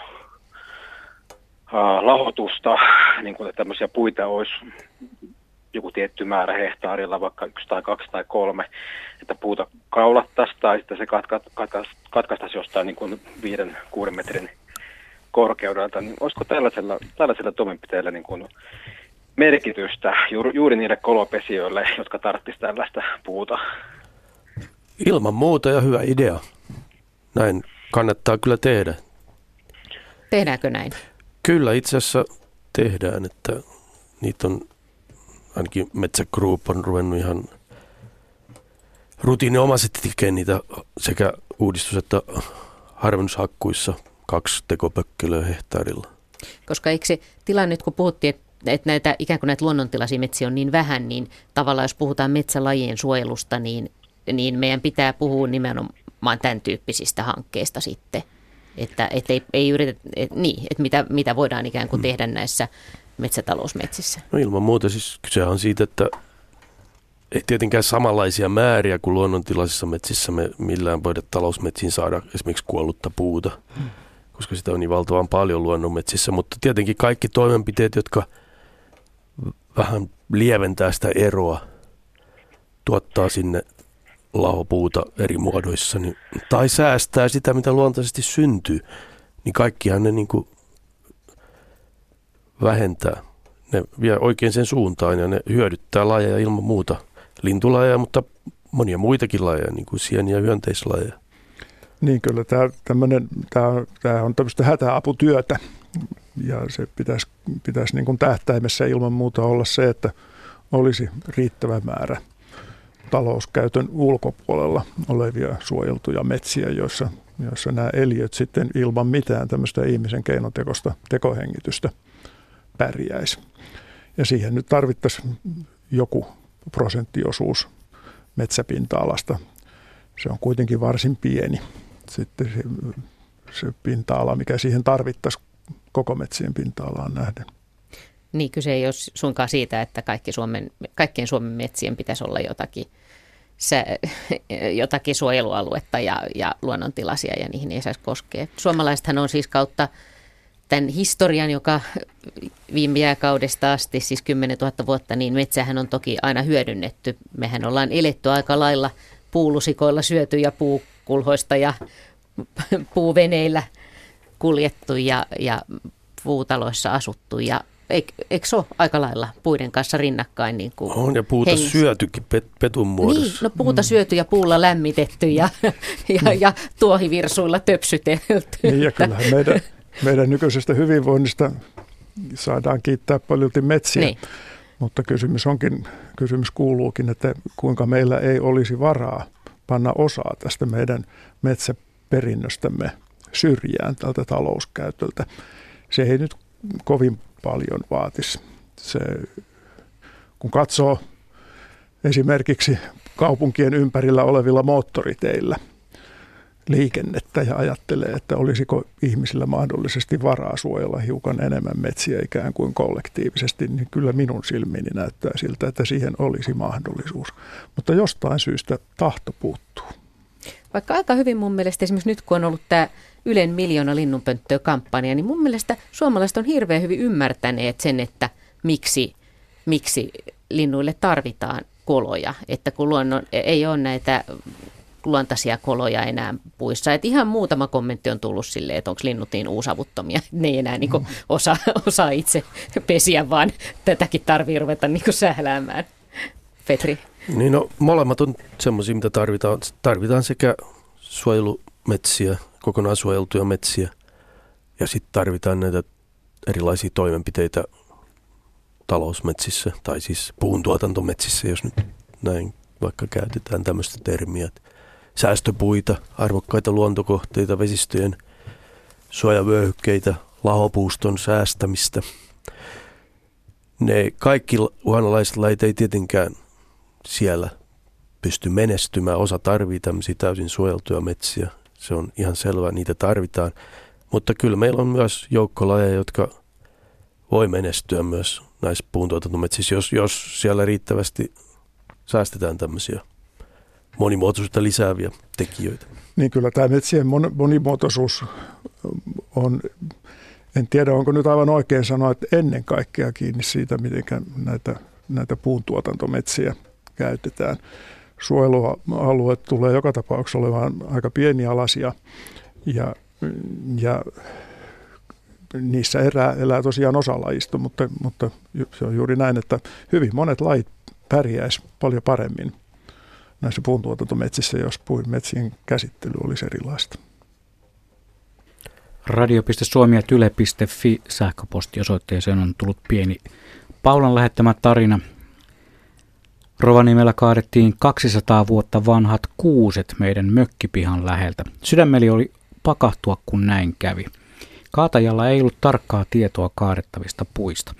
Ukkini aina laittoi kuukkelille rasvaa kuusen kupeeseen. Harmittaa tämä vieläkin. Tapahtui siis kaksi vuotta sitten. kyllä tuo kytkentä puihin ja metsään on aika monella, niin kuin tästäkin taas kuulin.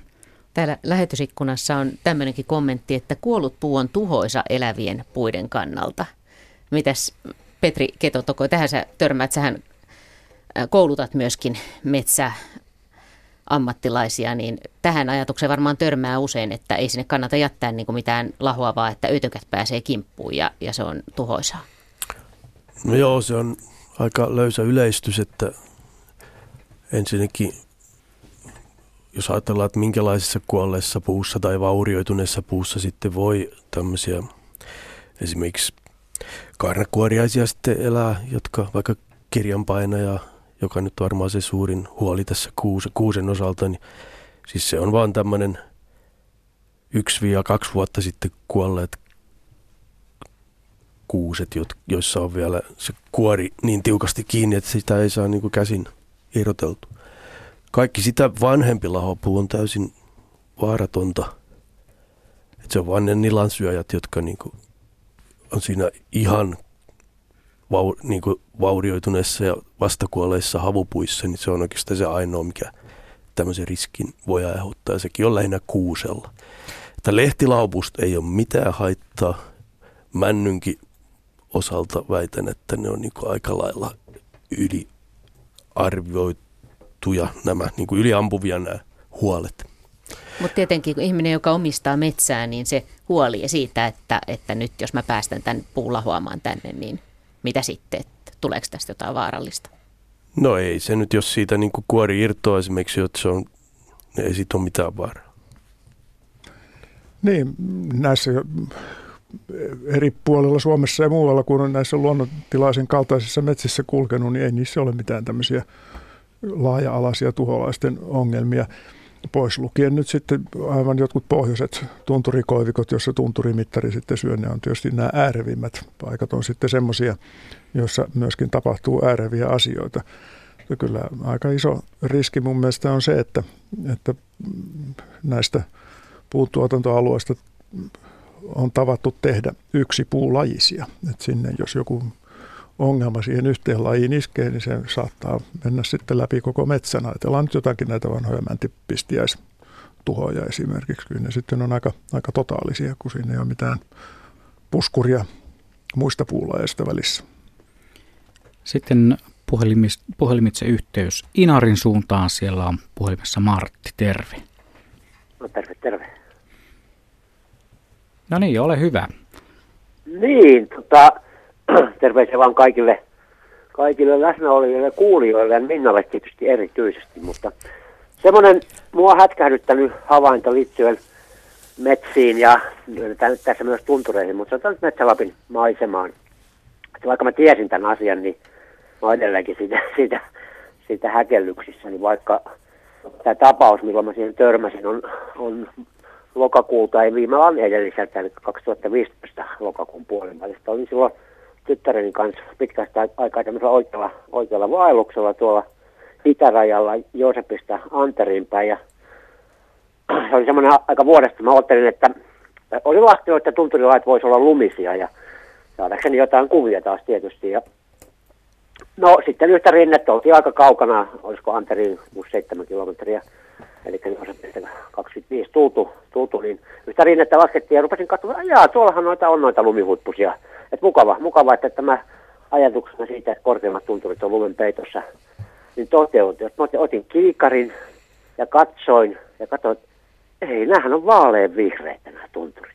Ei nämä ole mitään lumihuippuja. Nämä on Venäjän puolella oleva tuntureita, joka on laajalle asti paksun vihreän poronjakalamaton peitossa. Että vastatkaapa nyt siihen, että, että tuota, kuuluisiko se olla sen näköistä myös Suomen puolella. Sitähän se joskus 50 vuotta sitten ehkä varmaankin on ollut sitä luokkaa, luokkaa että vai, vai, vai mitä näille asioille pitäisi tehdä. Mutta itse asiassa mä oon, mä oon vieläkin jotenkin häkeltynyt siitä havainnosta. Seutuhan oli hakkaamattomia mettiä siinä missä luonnontilaisia rajan molemmilla puolilla, mutta kyllä todella erilaiselta näytti siellä Venäjän puolella.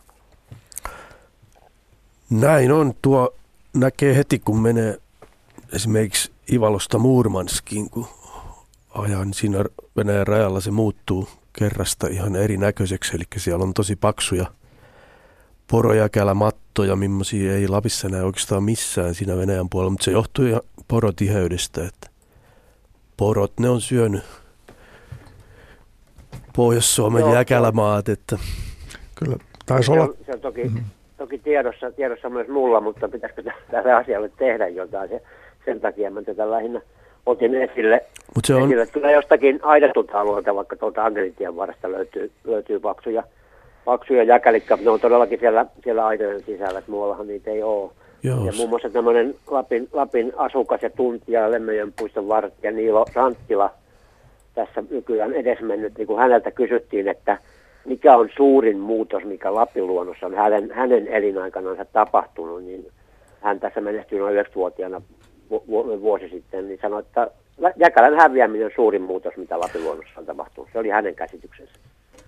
No se on yksi suuri muutos. Tietysti siellä on monia muitakin tapahtunut, mutta tota, kyllä se on iso, iso muutos ja se on, on ihan oikeastaan se näyttää kyllä ihan lumelta sitä suorastaan. Että sitä on niin Joo, se olikin, se olikin niin jännä, paljon valkeita, että on. Kyllä. Joo, odotin niitä lumihuippuja. Niitä oli kyllä sitten Suomen puolellakin. Se lumiraja oli jostain saassa silloin, eli kun nousi sinne Sokostukseltaan suunnalle, niin sieltä se lumi kyllä löytyi. Ja se olikin kyllä komeita, ei siinä mitään.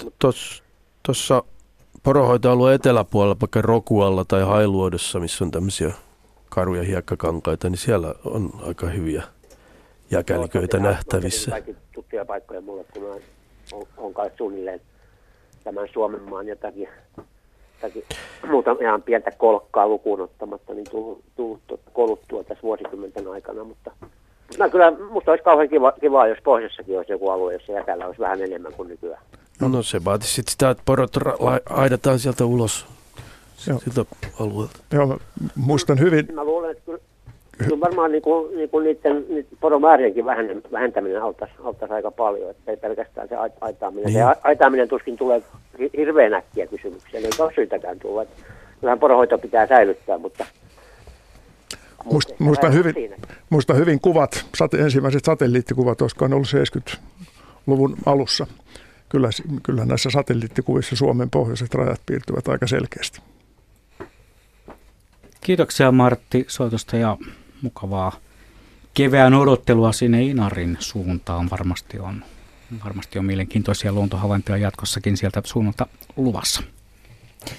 Joo, ja me jatketaan täällä vielä luonnonmetsien iltaa puolen tunnin ajan suurin piirtein. Ja tänne saa soittaa ja kertoilla metsätarinoita ja metsämuistoja. Tuolla oli muuten lähetysikkunassa myös joku kysyi, että miten, eikö tikan korvia särje, kun sen rummuttaa niin kovasti. ja kaikenlaista esimerkiksi palokärjen rummutus, rummutus saanut aikaan. Veikko Huovisella oli tämmöinen loistava novelli, mikä kertoo tämmöistä palokärjestä, joka kärsi migreenistä. Ai että se ei kyennyt enää Voi harjoittaa ei. tätä tointaa ja se muutti sitten kaatopaikalle asumaan ja syömään jätteitä, kun ne oli pehmeämpiä. Kyllä mä luulen, että me ei ruveta nyt palokärkeä täällä neuvomaan, miten puuta pitää palokärjä hakata. Muistaakseni tämä oli, tämä novellin nimi oli Eläimiä elä, elämänmuutoksen edessä. Tai jotakin se, siinä oli jotakin muitakin esimerkkejä. Tietysti se sopii tähän teemaan nyt tavallaan ihan, no. ihan hyvin. Nyt tulee muuten sellainen perustavaa laatua oleva kysymys. Nimittäin paljon puhutaan metsien terveysvaikutuksista ihmisiin, mutta entä metsien puuttumisen sairastuttava vaikutus? Mitä käy, kun luonto köyhtyy? Ihminen näivettyy siinä mukana, olemme osa luonnon suurta kokonaisuutta, emme erillisiä. Näin meille viesteilee Isla Jyväskylästä. Mitä käy, kun luonto köyhtyy? Kyllä se ainakin vähemmän elämykselliseksi muuttuu ja huonommin me voidaan, jos luonto köyhtyy niin itsekin. Ja, ja terveyskin on, nythän on tutkittu paljon tätä esimerkiksi mikrobiston monimuotoisuuden vaikutusta allergioihin ja astmaan ja tällaisiin. Ja huomattu, että se on tämä ihmisen elinympäristön niin kuin monimuotoisuus, se kyllä vaikuttaa myös meidän immuunijärjestelmään aika suoraviivaisella tavalla. Että tässä on tänä iltana saatu kuulla juuri näitä, näitä kertomuksia siitä, että lähimetsä on hakattu ja minkälainen suru siitä on tullut. Niin musta on aivan päivänselvää, että sillä on vaikutusta. Siis kun, herran tähden juuri on kerrottu niitä vaikutuksia, niin kai mm. niitä vaikutuksia silloin on. Tämä on, mä, tämä on niin kuin jotenkin, mulla on hyvin outoa, että niistä puhutaan ikään kuin ulkokohtaisina asioina, että niillä on tämmöisiä vaikutuksia. Ja kuitenkin ihmiset kertoo näitä vaikutuksia koko ajan. Mm. Niin ja osittain nämä on nyt niin kuin, tavallaan lääketieteen kautta niin pystytty sit todentamaan niin kuin Mm. Niin sitten se tuntuu, että sitten ne on faktoja. Niin, no tämä on vielä sitten, sitten siis, nämä sopii hyvin arkikokemukseen, nämä surut metsän, metsien kaatamisesta. Mutta sitten on tämmöisiä, ei, ei, ei mulla esimerkiksi ollut mitään käsitystä siitä, että, että on tämmöisiä suoria justiin ihmisen immuniteettiin suoria yhteyksiä metsän mikrobistolla.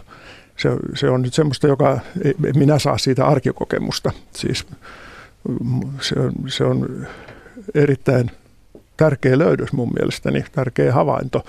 Ja, ja kyllä mun mielestä esimerkiksi nyt jos ajatellaan, kun puhutaan nyt paljon sote-uudistuksista ja päivähoidosta ja niin päin pois, niin kyllä mun mielestä pitäisi makat, määrätä pakollinen metsässä möyriminen kaikille tar, tarha, tarha, tarha-ikäisille lapsille. Jos olisin jos olisin ehdokkaana, niin varmaan ottaisin asian esille. Tämä, tämä, tämä, tämä on mun mielestä hyvin yksinkertaista, kun puhuttiin näistä terveysvaikutuksista ja vaikutuksia sairastuvuuteen. Jos tätä ei tehdä, niin lapset on todennäköisemmin sairaita. Sitten, että onko tämän päivän karikkeet syöty? Niin, niin nimenomaan. Ja Juuri puussa näin. kiipeilyä niin, pitäisi olla joo, myös vähän mun joo. mielestä. Ja tuo va- valinnanvapaus pitäisi viedä niin pitkälle, että kun ihminen menee vähän vaikka allapäin käymään lääkärissä, niin Lääkäri kysyy sitten, valitsetko mirtatsapiinin ja terapian vai metsässä kävelyn? Nythän on näitä terveysmetsä. Mm. Lääkäri voi määrätä metsä, tai määrätä, ei, ei määrätä, mutta suositella. Näin, otetaan Tapio mukaan lähetykseen Turusta. Terve Tapio. Hei vaan. Mulla olisi tämmöinen äh, tarina kerrottavana. Mä järjestin, tai täällä järjestettiin semmoinen kansainvälinen suht iso konferenssi tuossa muutama vuosi sitten yliopistolla ja, ja mun piti järjestää vähän tämmöistä muuta ohjelmaa kuin sitä luentosalissa istumista ja, ja mä keksin sitten, että mä vien, vien yhden porukan tuonne Pukkipaloon, sinne puhe, äh, tuolla Puhankuonon alueella on semmoinen pieni lämpäre vielä jäljellä tämmöistä todella vanhaa metsää. Pienekö tuttu paikka kenellekään. Mutta Kurjerahkan kansallispuistossa. Joo, juu, siellä. Ja sitten me lähdettiin mä autolla yliopiston rämällä pikkubussilla kymmenkunta henkeä ja, ja aika nuoria tämmöisiä ihmisiä siinä oli sitten, jotka oli ilmoittautunut retkelin mukaan. Siellä oli Tokiosta ja New Yorkista ja Lontoosta ja isoista kaupungeista eri puolilta maailmaa. Aika nuoria ihmisiä. Ja se oli hauska, ajettiin, ajettiin sillä bussilla ja, ja se hirmuinen pulina ja pulputus, mikä kuului sieltä bussissa. Mä itse ajoin sitä, sitä autoa sinne ja, ja ne pulis ja, ja sieltä autossa ja sitten tullaan sinne parkkialueelle. Ja sitten siitä on jonkun verran matkaa, ehkä oli sen parisen kilometriä kä- kävellään semmoista, semmoista pientä hiekkatietä ensin ja sitten kävellään vähän pienempää tietä ja sitten polkuu ja sitten se polku kapenee, kun sitten Tämä siis tapahtui kesäkuun alussa, toukokuun lopussa, ihan siihen niin kuin kesän alussa, kun just oli niin kuin luonto ka, tavallaan kauneimmillaan ja tullaan sille polulle ja se pulina jatkuu ja, ja mekastus ja huuto ja tota, naureskelu ja, ja semmoinen meteli, että kävellä sitä polkua pitkin. Sitten siinä on, se tulee semmoinen kaare ja tullaan semmoiseen kohtaan, missä se, niin kuin, se valo tulee sieltä sellaisten vanhojen kuusien, vihre, vihreiden ku, kuusen oksien välistä semmoiselle niin kuin, semmoiseen, että se metsä tavallaan niin kuin aukeaa siinä yhtäkkiä. Ja tosi hieno, linnat laulaa ja, ja, ja, ja se vihreä valo ja vihreät sammaleet. Ja ne, ne meni ihan hiljaiseksi. Ei sanonut mitään. Sitten, sitten jatkettiin siinä sitä kävelyä jonkun aikaa. Ja sitten pikkuhiljaa ne alkoi silleen kuiskaamalla puhumaan ihan hiljaa. Onpa tämä hieno paikka. Ja, ja silloin kun tajusin, että tämä, nyt tämä on niin onnistunut retki, koska en mä tietenkään sanonut näille, että miten metsässä kuuluisi käyttää, että kuuluu vähän niin hiljempaa ja näin. Vaan se niin tapahtui itsestään. Tämmöinen tarina. Hieno, hieno tarina. Olette sitten havainnut, kun olette vieneet porukoita metsään tämmöistä samanlaista efektiä, että vetää hiljaiseksi? Joo, kyllä se, kyllä se metsässä ja luonnon ääressä monessa kohdassa monet porukat kyllä ihmettelee aivan samalla tavalla kuin itsekin aina uudestaan ja uudestaan ihmettelee. Ja, ja, ja semmoisia, semmoisia, joita nyt voisi kutsua jonkinlaiseksi pyhyyden kokemuksiksi, niitä on hyvin vaikea, vaikea jotenkin havainnollistaa, että mitä ne on, mutta tässä justiin oli kansainvälisen, kansainvälinen porukka, josta nyt varmaan pääosa on jo niin sanotusti kaiken nähnyttä, niin kuitenkin menee vähän hiljaiseksi tämmöisessä tämmöisessä luonnon ympäristössä, jossa kaikkiin aisteihin toukokuun lopussa, kesäkuun alussa tulvii ärsykkeitä. Se on, se on varmaan niin ylitsevuotava purske ärsykkeitä, että siinä jonkinnäköisen pyhyyden kokemuksen siinä sitten saattaa saada. Niin tuntuu melkein, kun se olisi ihmistä suurempi asia jotenkin siinä. Mutta suomalaiset on kokeneet paljon mm. pyhyyttä metsässä, eikö niin? On varmasti näin. näin hyvinkin monista lähteistä voi päätellä. Mm. Että, ja varmasti kokee edelleenkin. Niin, totta. Siitä niin. on paljon kirjoitettu Onnasta lauluissa ja mm, tarinoissa mm, ja runoissa. Niin, ja ihan tavalliset ihmiset on mennyt puhelemaan metsän puille. Se on osa tätä terveyttä juuri, että on menty kertomaan murheet metsän puille ja sieltä on hiukan lohdutettuna palattu. Että siitä, mikä sitten tämmöisen pyhyyden kokemuksen välille, mihin kohtaan raja vedetään, se on sitten jokaisen henkilökohtainen asia. Ja ei se aina välttämättä tarvitse lähteä jonnekin merten taakse sademetsään. Se parantava metsä, se voi olla hyvinkin lähellä. Se voi olla vaikka siinä heti parkkipaikan reunasta alkava pui, puinen alue. Asfaltti kun loppuu, niin metsä alkaa ja sinne voi mennä käveleksemään ja fiilistelemään. Niin ja tämmöisiä hyvää tekeviä metsiä pitäisikö olla meidän lähellä? Mutta Mahdollisimman se... lähellä myös. Mm. Niin, niin joo, esimerkiksi just, että ihan lähimetsäthän, nythän on ruvettu siitäkin puhumaan, että yhä enemmän, että miten tärkeitä nimenomaan ne lähimetsät on, varsinkin ihmisille, vaikka lapsille tai vanhuksille, niin jotka eivät pääse, tai, tai kuka tahansa, joka nyt ei pääse kovin pitkälle lähtemään, että sen pitää olla siinä tarpeeksi lähellä kuitenkin. Niin ja siinä, siinä tulee semmoinen ilmiö myöskin, että kun, kun sitä samaa lenkkiä tekee, menee samaa polkua tai samasta kohdasta metsään, ne puuyksilöt, ne, niistä tulee tuttuja. Mm. Niiden ominaispiirteet tiedetään, tunnetaan. Se, joka siellä kulkee toistuvasti, se tuntee ne yksilöt, puuyksilöt. Ja sitten kun on tapahtunut, niin kuin on nyt tässä muutaman soittajan toimesta kuultu, että se metsä on kaadettu pois sieltä kokonaan, ei voi edes löytää sen tärkeän puuyksilön kantoa enää, koska se, se on niin tunnistamaton se paikka sen jälkeen. Ja silloin kun siinä se metsä oli päällä, niin siinä tuntee jokaisen kohdan. Ei, ihmiset ei ole ainoa, jotka voi mennä eksyksiin. On huomattu, että muurahaisetkin eksyy avohakkuun jälkeen. Ne ei enää osaa tunnistaa niitä vanhoja reittejä. Joku tuossa sanoi, olisiko se ollut lähetysikkunassa, että sitten on vasta kunnon aukkohakkuu, kun käki kukkuu kannon päällä selällään. Mutta ei mennä siihen asiaan. Otetaan Maarit Vantaalta mukaan lähetykseen. Hei vaan Maarit. No hei. No niin, ole hyvä.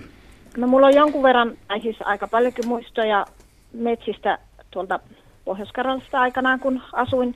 Ja se on jotenkin kantanut tähän Assin nykyisin asuu Vantaalla, niin tänne asti ne muistot, muistot että miten tärkeä se lähellä oleva metsä oli. Ja oli niin kuin kaverit vähän kauempana, niin se oli oikeastaan semmoinen ystävä, että sinne meni, meni ja siellä niin kuin viihtyi ja leikki, leikki istui kiven päällä ja puron vieressä. Ja ja sitten ne kuuset, että miten hyvin niihin pääsi ja haavat, miten hyvin niihin pääsi kiipeämään. Että se on jäänyt niin kuin tosi elävästi mieleen, että se oli niin kuin se liikunnallinen puoli ja sitten, sitten jotenkin se tuoksu, tuoksut ja ne äänet. Ja siellä oli kuusi, missä oli latva katkenut. Ehkä se oli pari metriä korkea. Sinne pääsi kiipeämään ylös ja istui ihan sai siellä kärjessä. Ja se oli niin aivan mahtavaa, kun, että ku, kuusen oksat oli kasvaneet ympärille ja sulla oli siellä vähän niin oma pesä. Ja mä oon päivähoidossa tällä hetkellä töissä ja kannustaisin vaan kaikkia, kaikkia perheitä ja päivähoidossa työskenteleviä viemään lapsia metsään. Että jotenkin ne omat muistot on kantanut tänne asti ja, ja se, se niin palkitsee tosi paljon, miten niin kuin näkee niistä lapsista, miten yhtä tärkeä se on niille kuin mitä se aikanaan oli itselle, se metsä. Se on hieno juttu ja just se niin kuin rakkaus luontoon ja metsään, niin jotenkin tuolla hyvin varhain se parhaimmillaan alkaa.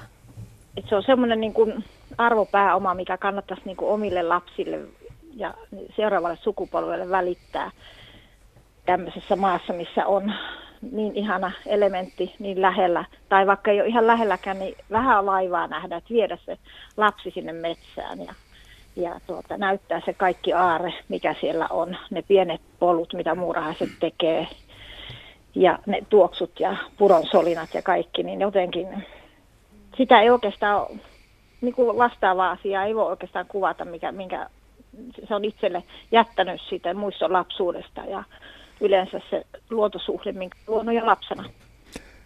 Joo, tässä on mun mielestä hyvin tärkeä, tärkeä asia nyt, ja se on tämä henkilökohtainen luontosuhde. Se on erittäin, erittäin tärkeä ja se muodostuu ennen kaikkea lapsena. Ja juuri tämä, mitä kaikkea lapsi luonnossa näkee vielä erityisesti vanhemman opastuksella, on juuri nämä muurahaisen polut ja miten muurahainen kantaa saalista ja ja, ja kasvit kasvaa ja, ja siis tämmöiset ihan aivan pienet asiat.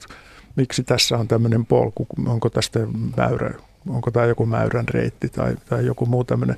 Näitä on aivan loppumaton määrä kaikissa metsissä näitä, näitä asioita ja, ja lapsi, siis ihmisen lajityypillinen ominaisuus on uteliaisuus ja lapsen uteliaisuuden niin kuin nälkä tai pakko on, on aivan vastaan sanomaton, jos sen pystyy tämmöisillä luontokokemuksilla täyttämään se lapsi omaksuu ne. Ja niin kuin tässä just soittaja kertoi, ne kantaa läpi koko elämän. Se on tosi hieno ajatus, että tuosta saa jotenkin hirveän hyvin kiinnikin tuosta hienosta paikasta siellä puussa. Että Joo. Niin kuin jotenkin, että et se välittyy jopa meille kuulijoille. Kyllä. Kyllä, kiitoksia Maarit soitosta. Ei tästä ole kuin muutama päivä, kun kulin tuosta keskuspuiston halki kohti Pasilaa, niin siellä oli semmoinen kymmenen lapsen ryhmä. Päiväkodista varmaan olivat tulleet ja siellä kyllä tutkittiin. Siellä oltiin neliveto päällä melkein ja, ja tuota, tutkittiin sitä metsää. Ja pakko kertoa omasta lapsuuden ajan koulumaisemista silloin Mulla oli semmoinen opettaja kuin Teuvo Tiihonen, joka vei meidät aina metsään. Ei varmaan opetussuunnitelmaa ollut silloin samalla tarkkuudella tehty kuin nykyään. Kun oli sopiva ilma, niin silloin lähdettiin koko luokkaa aina metsään ja tutkittiin ja möyrittiin ja niitä karikkeita maisteltiin ja kaikkea mitä ikinä vaan keksittiin. Siellä metsässä liikuttiin paljon ja kyllä siitä on sitten jäänyt omaan elämään aika paljon me ei uskota, evästä. Me ei uskota Juha, että sä oot syönyt sitä kariketta opettajan johdolla. mä, mä, todennäköisesti mä söin sitä ilman lupaa, koska söin, söin myös kotitaloni seinästä tiiltä, mutta se on taas toinen tarina. Ehkä jotain puutosta. En tiedä, en tiedä, kiipeekö tänä päivänä lapset. Onko kaikki lapset kiivennyt puuhun? Kaikki suomalaiset? Ei varmaan nykyään.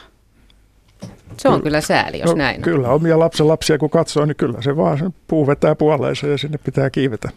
Et, kyllä siinä. Eiköhän nykyään varmaan kielletä, jos se puuhun kiipeäminen. En tarkoita sitten sillä näkökulmalla, että se olisi jotenkin puulle haitallista, vaan että pitäisi olla jotkut puuhun kiipeämisliivit ja kypärä valjaat. valjaat nimenomaan, turvaliivi, turvavaljaat. Kyllä sitä mentiin joskus viidennen kerroksen korkeudelle meidän pihalla olleeseen mäntyyn. Kurkittiin sitten, onko ketään kotona puun oksilta.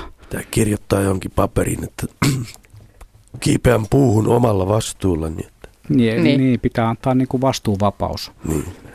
Mutta toi, toi just toi, että ihan niinku lapsena ja itse saisi liikkua siellä ja seikkailla ja olla niinku tartsanina ja tuntea, miten se tuuli tuntuu kasvoille ja miltä tuoksuu. Eikä siinä välttämättä tarvitse ketään opettajaa kertomassa, että mikä laji tämä ja tämä on. Että, että ei se ole niin tärkeää mun niin, mielestä. Ihan, ihan varmasti tuo kaikki on just sitä, mistä omakin luontosuhde niin kuin alun perin on saanut alkunsa sieltä ihan lapsuudesta.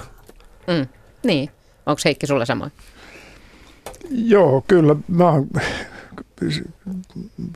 no luonto on aivan ehtymätön kiinnostuksen kohde ja, ja ihminen haluaa oppia koko ajan. Se, se ei lopu se oppiminen. Sitä, sitä oppii tietysti lukemalla, mutta ennen kaikkea kulkemalla ja siellä katsomalla sitten erinäköisiä tutkimustuloksia, miten ne sopii arkikokemukseen ja semmoiset tutkimustulokset sitten, jotka sopii arkikokemukseen, on tietysti aika helppoja, mutta sitten tulee näitä ikään kuin arkikokemuksen ulkopuolisia tutkimustuloksia, jotka on aivan erityisen kiinnostavia, tämmöiset, tämmöiset löydökset. Se juuri osoittaa vielä tämän tyyppiset asiat, sitä, sitä ikään kuin loputonta runsauden sarvea, joka tässä, tässä on. Että itse ei mitenkään pysty keksimään kaikkea, ei ollenkaan. Mutta tämä metsäkysymys herättää myös aika paljon niin kuin ristiriitoja. Tuollakin on lähetysikkunassa osa ihmisistä kommentoi, että, että, että se metsä on jonkun omaisuutta ja mitä te siellä höpötätte niin kuin tämmöisestä, että kaikki pitäisi suojella tai että, että nyt ollaan niin kuin aika irti realiteeteista ja tämmöistä. Kohtaatteko te paljon, paljon tätä? No jonkun, jonkun verran tätä tulee, mutta kun ihmisten kanssa mäkin aika paljon puhun tuolla, tuolla lintujen rengastusretkillä ja muuta, niin – niin en mä siellä tämmöisiä, tämmöisiä ihmisiä tapaa. Totta kai on, ihmiset omistaa, yksityiset omistaa yhteisöt, omistaa valtiokin, omistaa metsiä. Ja ei tässä mitään, siis tämä, että kaikki halutaan suojella ja, ja ihmisten metsät halutaan suojella. Tässä nyt halutaan ennen kaikkea suojella metsiä ja nyt esimerkiksi tämä Metso-ohjelma, jonka rahoitus on tunnetusti nyt aika lailla alamaissa, niin se perustuu vapaaehtoisuuteen. Jos ajatellaan avohakkuita, 70 prosenttia suomalaisista vastustaa avohakkuita ja metsänomistajistakin yli puolet vastustaa avohakkuita. Kuitenkin niitä tehdään koko ajan. Mulla on semmoinen käsitys, että kyllä aika iso joukko ihmisiä kuitenkin haluaisi, että metsiä olisi suojeltuna joku osuus koko metsäpinta-alasta. Jos ajatellaan nyt vaikka 10 prosenttia olisi suojeltu, niin mun on, siis jos hyvinvoivat ihmiset rahoittaa sitä jollakin järkevällä aikataululla, niin se olisi täysin mahdollista. Ei, en, en tiedä, keneltä se olisi pois. Tämä on semmoinen asia, jota mä aika paljon mietin, että kuka siitä kärsii, jos vapaaehtoisuuden pohjalla valtiovallan tuella suojeltaisiin esimerkiksi 10 prosenttia metsäalasta. Minä en ole keksinyt, kuka siitä kärsisi. Niin, no, tietääkseni kukaan ei ole edes ehdottanut, että kaikki Suomen metsät suojeltaisiin. Nämä on yleensä aika kohtuullisia ne niin kuin, mitä esitetään. Tai ekologit näkökulma ehkä se on jossain 10-15 prosentin paikkeilla Suomikin on itse asiassa ihan kansainvälisellä sopimuksella sitoutunut suojelemaan noin 17 prosenttia siis meidän maa-ekosysteemien pinta-alasta. Ja ei kukaan ole esittänyt tietääkseni sitä, että kaikkia Suomen metsiä suojeltaisiin. On, siihen nyt jää sitten kuitenkin 85 prosenttia näinkin tällaisellakin ratkaisulla kuitenkin niin kuin valtava leijonan osa talouskäyttöön. Ja tota, sehän on vaan ihan kohtuullisuutta. Sitä, niin. että me ollaan niin kuin kohtuullisia suhteessamme luontoon, eikä olla sellaisia, jotka haluaa tyhjentää koko pajatsoja ja viedä vielä kävytkin sellutehtaalle. Niin ja tarkoituksena, ajatuksena se, että jos metsälajit säilyy, niin sit metsätkin säilyy tuleville sukupolville sitten jollain lailla. Niin, niin kyllä tässä, tässä, jos ajatellaan, niin yhden, suukupu, su, yhden puusukupolven aikana, niin aika lailla on luonnontilaiset metsät Etelä- ja Keski-Suomesta sanoisin hävitetty, koska ei ne, ei ne häviä itsestään. Tässä voidaan tietysti puhua passiivissa, että ne on hävinnyt, mutta joku ne on hävittänyt. Jos puhutaan tämmöisestä, tämmöisestä että halutaan kaikki metsät suojella, niin voidaan nyt sitten kysyä, että onko Suomessa semmoisia taho, tahoja, jotka haluaa kaikki metsät talouskäytön piiriin kun juhlitaan 200-vuotiaista Suomea, niin olisi hienoa, että silloinkin ihmisillä olisi mahdollisuus kokea jollain lailla luonnontilaisia metsiä. Mutta miten Petri Ketotoko, kun tapaat paljon metsäammattilaisia ja metsänhoitajia, koulutat ja muuta, niin onko tämä, miten tämä ajattelu on niin kuin muuttunut Jossain vaiheessa oli hyvin tehokkaat vuosikymmenet, jolloin, jolloin oli tämä tehometsätalousajattelu, eikö niin? Verratenkin lyhyessä ajassa sotien jälkeen. Joo, ja kyllähän se niin on siinä tapahtunut iso muutos, että kyllä mä nyt aloitin nämä, näiden asioiden koulutukset siellä 80-90-luvun vaihteessa ja kyllä tietenkin silloinhan se oli semmoista hyvin alkuvaihetta. Muistan erittäin hyvin yhden retkeilyn vuonna keväällä 90 menimme katsomaan semmoista isoa metsähallituksen avohakkualuetta Parkanossa, jossa se seisoi yksi varmaan Parkanon ensimmäinen säästöpuu haapa keskellä sitä isoa hakkualaa ja sitten me siinä ihmettelimme sitä, että onpas, onpas tässä tehty luonnonhoidollinen ratkaisu ja sitten pohdin, sitäkin vielä ihan vakavasti pohdittiin, että olisiko se pitänyt kaulata se, että jos siitä on jotain haittaa sille taimikolle siitä. Silloin se tuntui musta täysin surrealistisen absurdilta tilanteelta, mutta tota, onhan nyt siitä, että menty aika paljon eteenpäin, että tota, ja kyllä metsäammattilaisten asenteissa on tapahtunut paljon muutosta ja tietotasossa niin kuin paljon muutosta positiivisia, mutta täytyy sanoa, että on sitä kyllä edelleenkin varaa. Että asenteissa on hyvin yksilötasolla erittäin suuria vaihteluja. Monet metsäammattilaiset on hyvin kiinnostuneita luonnosta ja niillä on semmoista luonnonrakkautta siellä pohjalla ja toisilla taas vähemmän. Mm. Tai se on erilaista sisällöltään, ei, ei ole sellaista suojelumyönteistä, mutta tota, iso joukko ihmisiä, iso joukko asenteita, mutta kyllä, kyllähän nuo asiat on todella valtavasti eteenpäin mennyt siitä, mistä vaatimattomasta lähtökohdasta, mitä silloin vuonna 90 siellä haapaa katseltiin ja ihmeteltiin. Joo, rupeaa olemaan varmaan siinä kohtaa tämä keskustelu, että ei enää soittajia oteta lähetykseen, mutta täältä on pakko lukea yksi tarina. Tämän on kirjoittanut Arja. Lapsena asuin metsän reunassa. Vieläkin muistan leikit isojen puiden alla, juurien välissä. Nyt ollessani eläkeläinen nautin edelleen metsästä ja olen kiitollinen päästessäni metsään. Tänään viimeksi. Aivan ihanaa hiljaisuutta ja raikasta ilmaa hengittää. Ja näin ihmeekseni vihreitä mustikan lehtiä. Näin kirjoitti meille Arja. No, tarina. Tota, metsä, vanhojen metsien ilta alkaa olla lopullaan. Tässä on just muutama minuutti aikaa, joka on sen verran vähän, että ei tosiaan enää soittoa. Tämä on, tämä on samalla niin ihana aihe ja samalla tämä on jotenkin hankala, just kun tämä herättää niin paljon ja nämä, tämä on niin laaja tämä kysymys ja mikä, niin kuin huomattiin, että jo tämä käsitys metsästä, että mikä yleensä on metsä. Samaan aikaanhan tässä ollaan nyt siinä tilanteessa, että pitäisi tätä puun energian käyttöä – lisätä ja, ja sitten tämä kysymys, että, että tullaanko olemaan vielä suuremmissa vaikeuksissa. Nyt perjantaina tullaan julkaisemaan metsien käytön ilmasto- ja monimuotoisuusvaikutuksiin perehtyneiden tutkijoiden julkilausuma, jossa tuodaan just huolta, huolta siitä tästä metsien metsän käyttösuunnitelmien vaikutuksesta ilmastoon ja metsien monimuotoisuuteen. Eli tämä keskustelu jatkuu ja keskustelu ehkä tästä vain – vaan kiihtyy, vai mitä tuumaatte? Niin, mä toivon, että ei palata sinne 60-70-lukujen tämmöisiin melkein metsäsotiin, jolloin oli erittäin voimakasta vastakkainasettelua. Niin kuin nyt Minnakin luki lähetysikkunasta, että, että tämä on tämmöistä huuhaata ja halutaan suojella kaikkia yksittäisten ihmisten omaisuudesta täällä ikään kuin puhutaan jollakin oikeudella. Ei, ei, ei, ei siitä ole kysymys. Kyllä minä ainakin lämpimästi kannatan sellaista vuoropuhelua, jolla saadaan aikaan hyvää jälkeä suomalaisissa metsissä niin elintason puolesta kuin suojelun puolesta.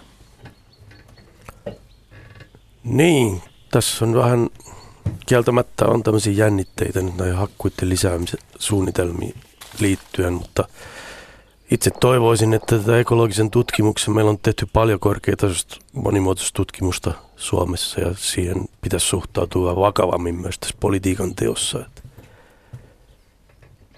tämä on vähän tämmöistä, vähän samanlaista kuin tämmöinen ilmastodenialismi, että tehdään politiikkaa irrallaan siitä tieteellisestä tiedosta ja jostain muista lähtökohdista ja se on huono juttu.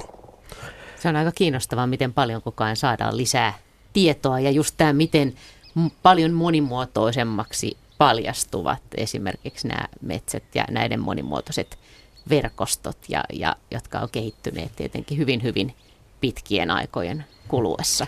Ja kuitenkin aika vähän vielä tiedetään jo varovaisuusperiaatteen takia pitäisi säästää.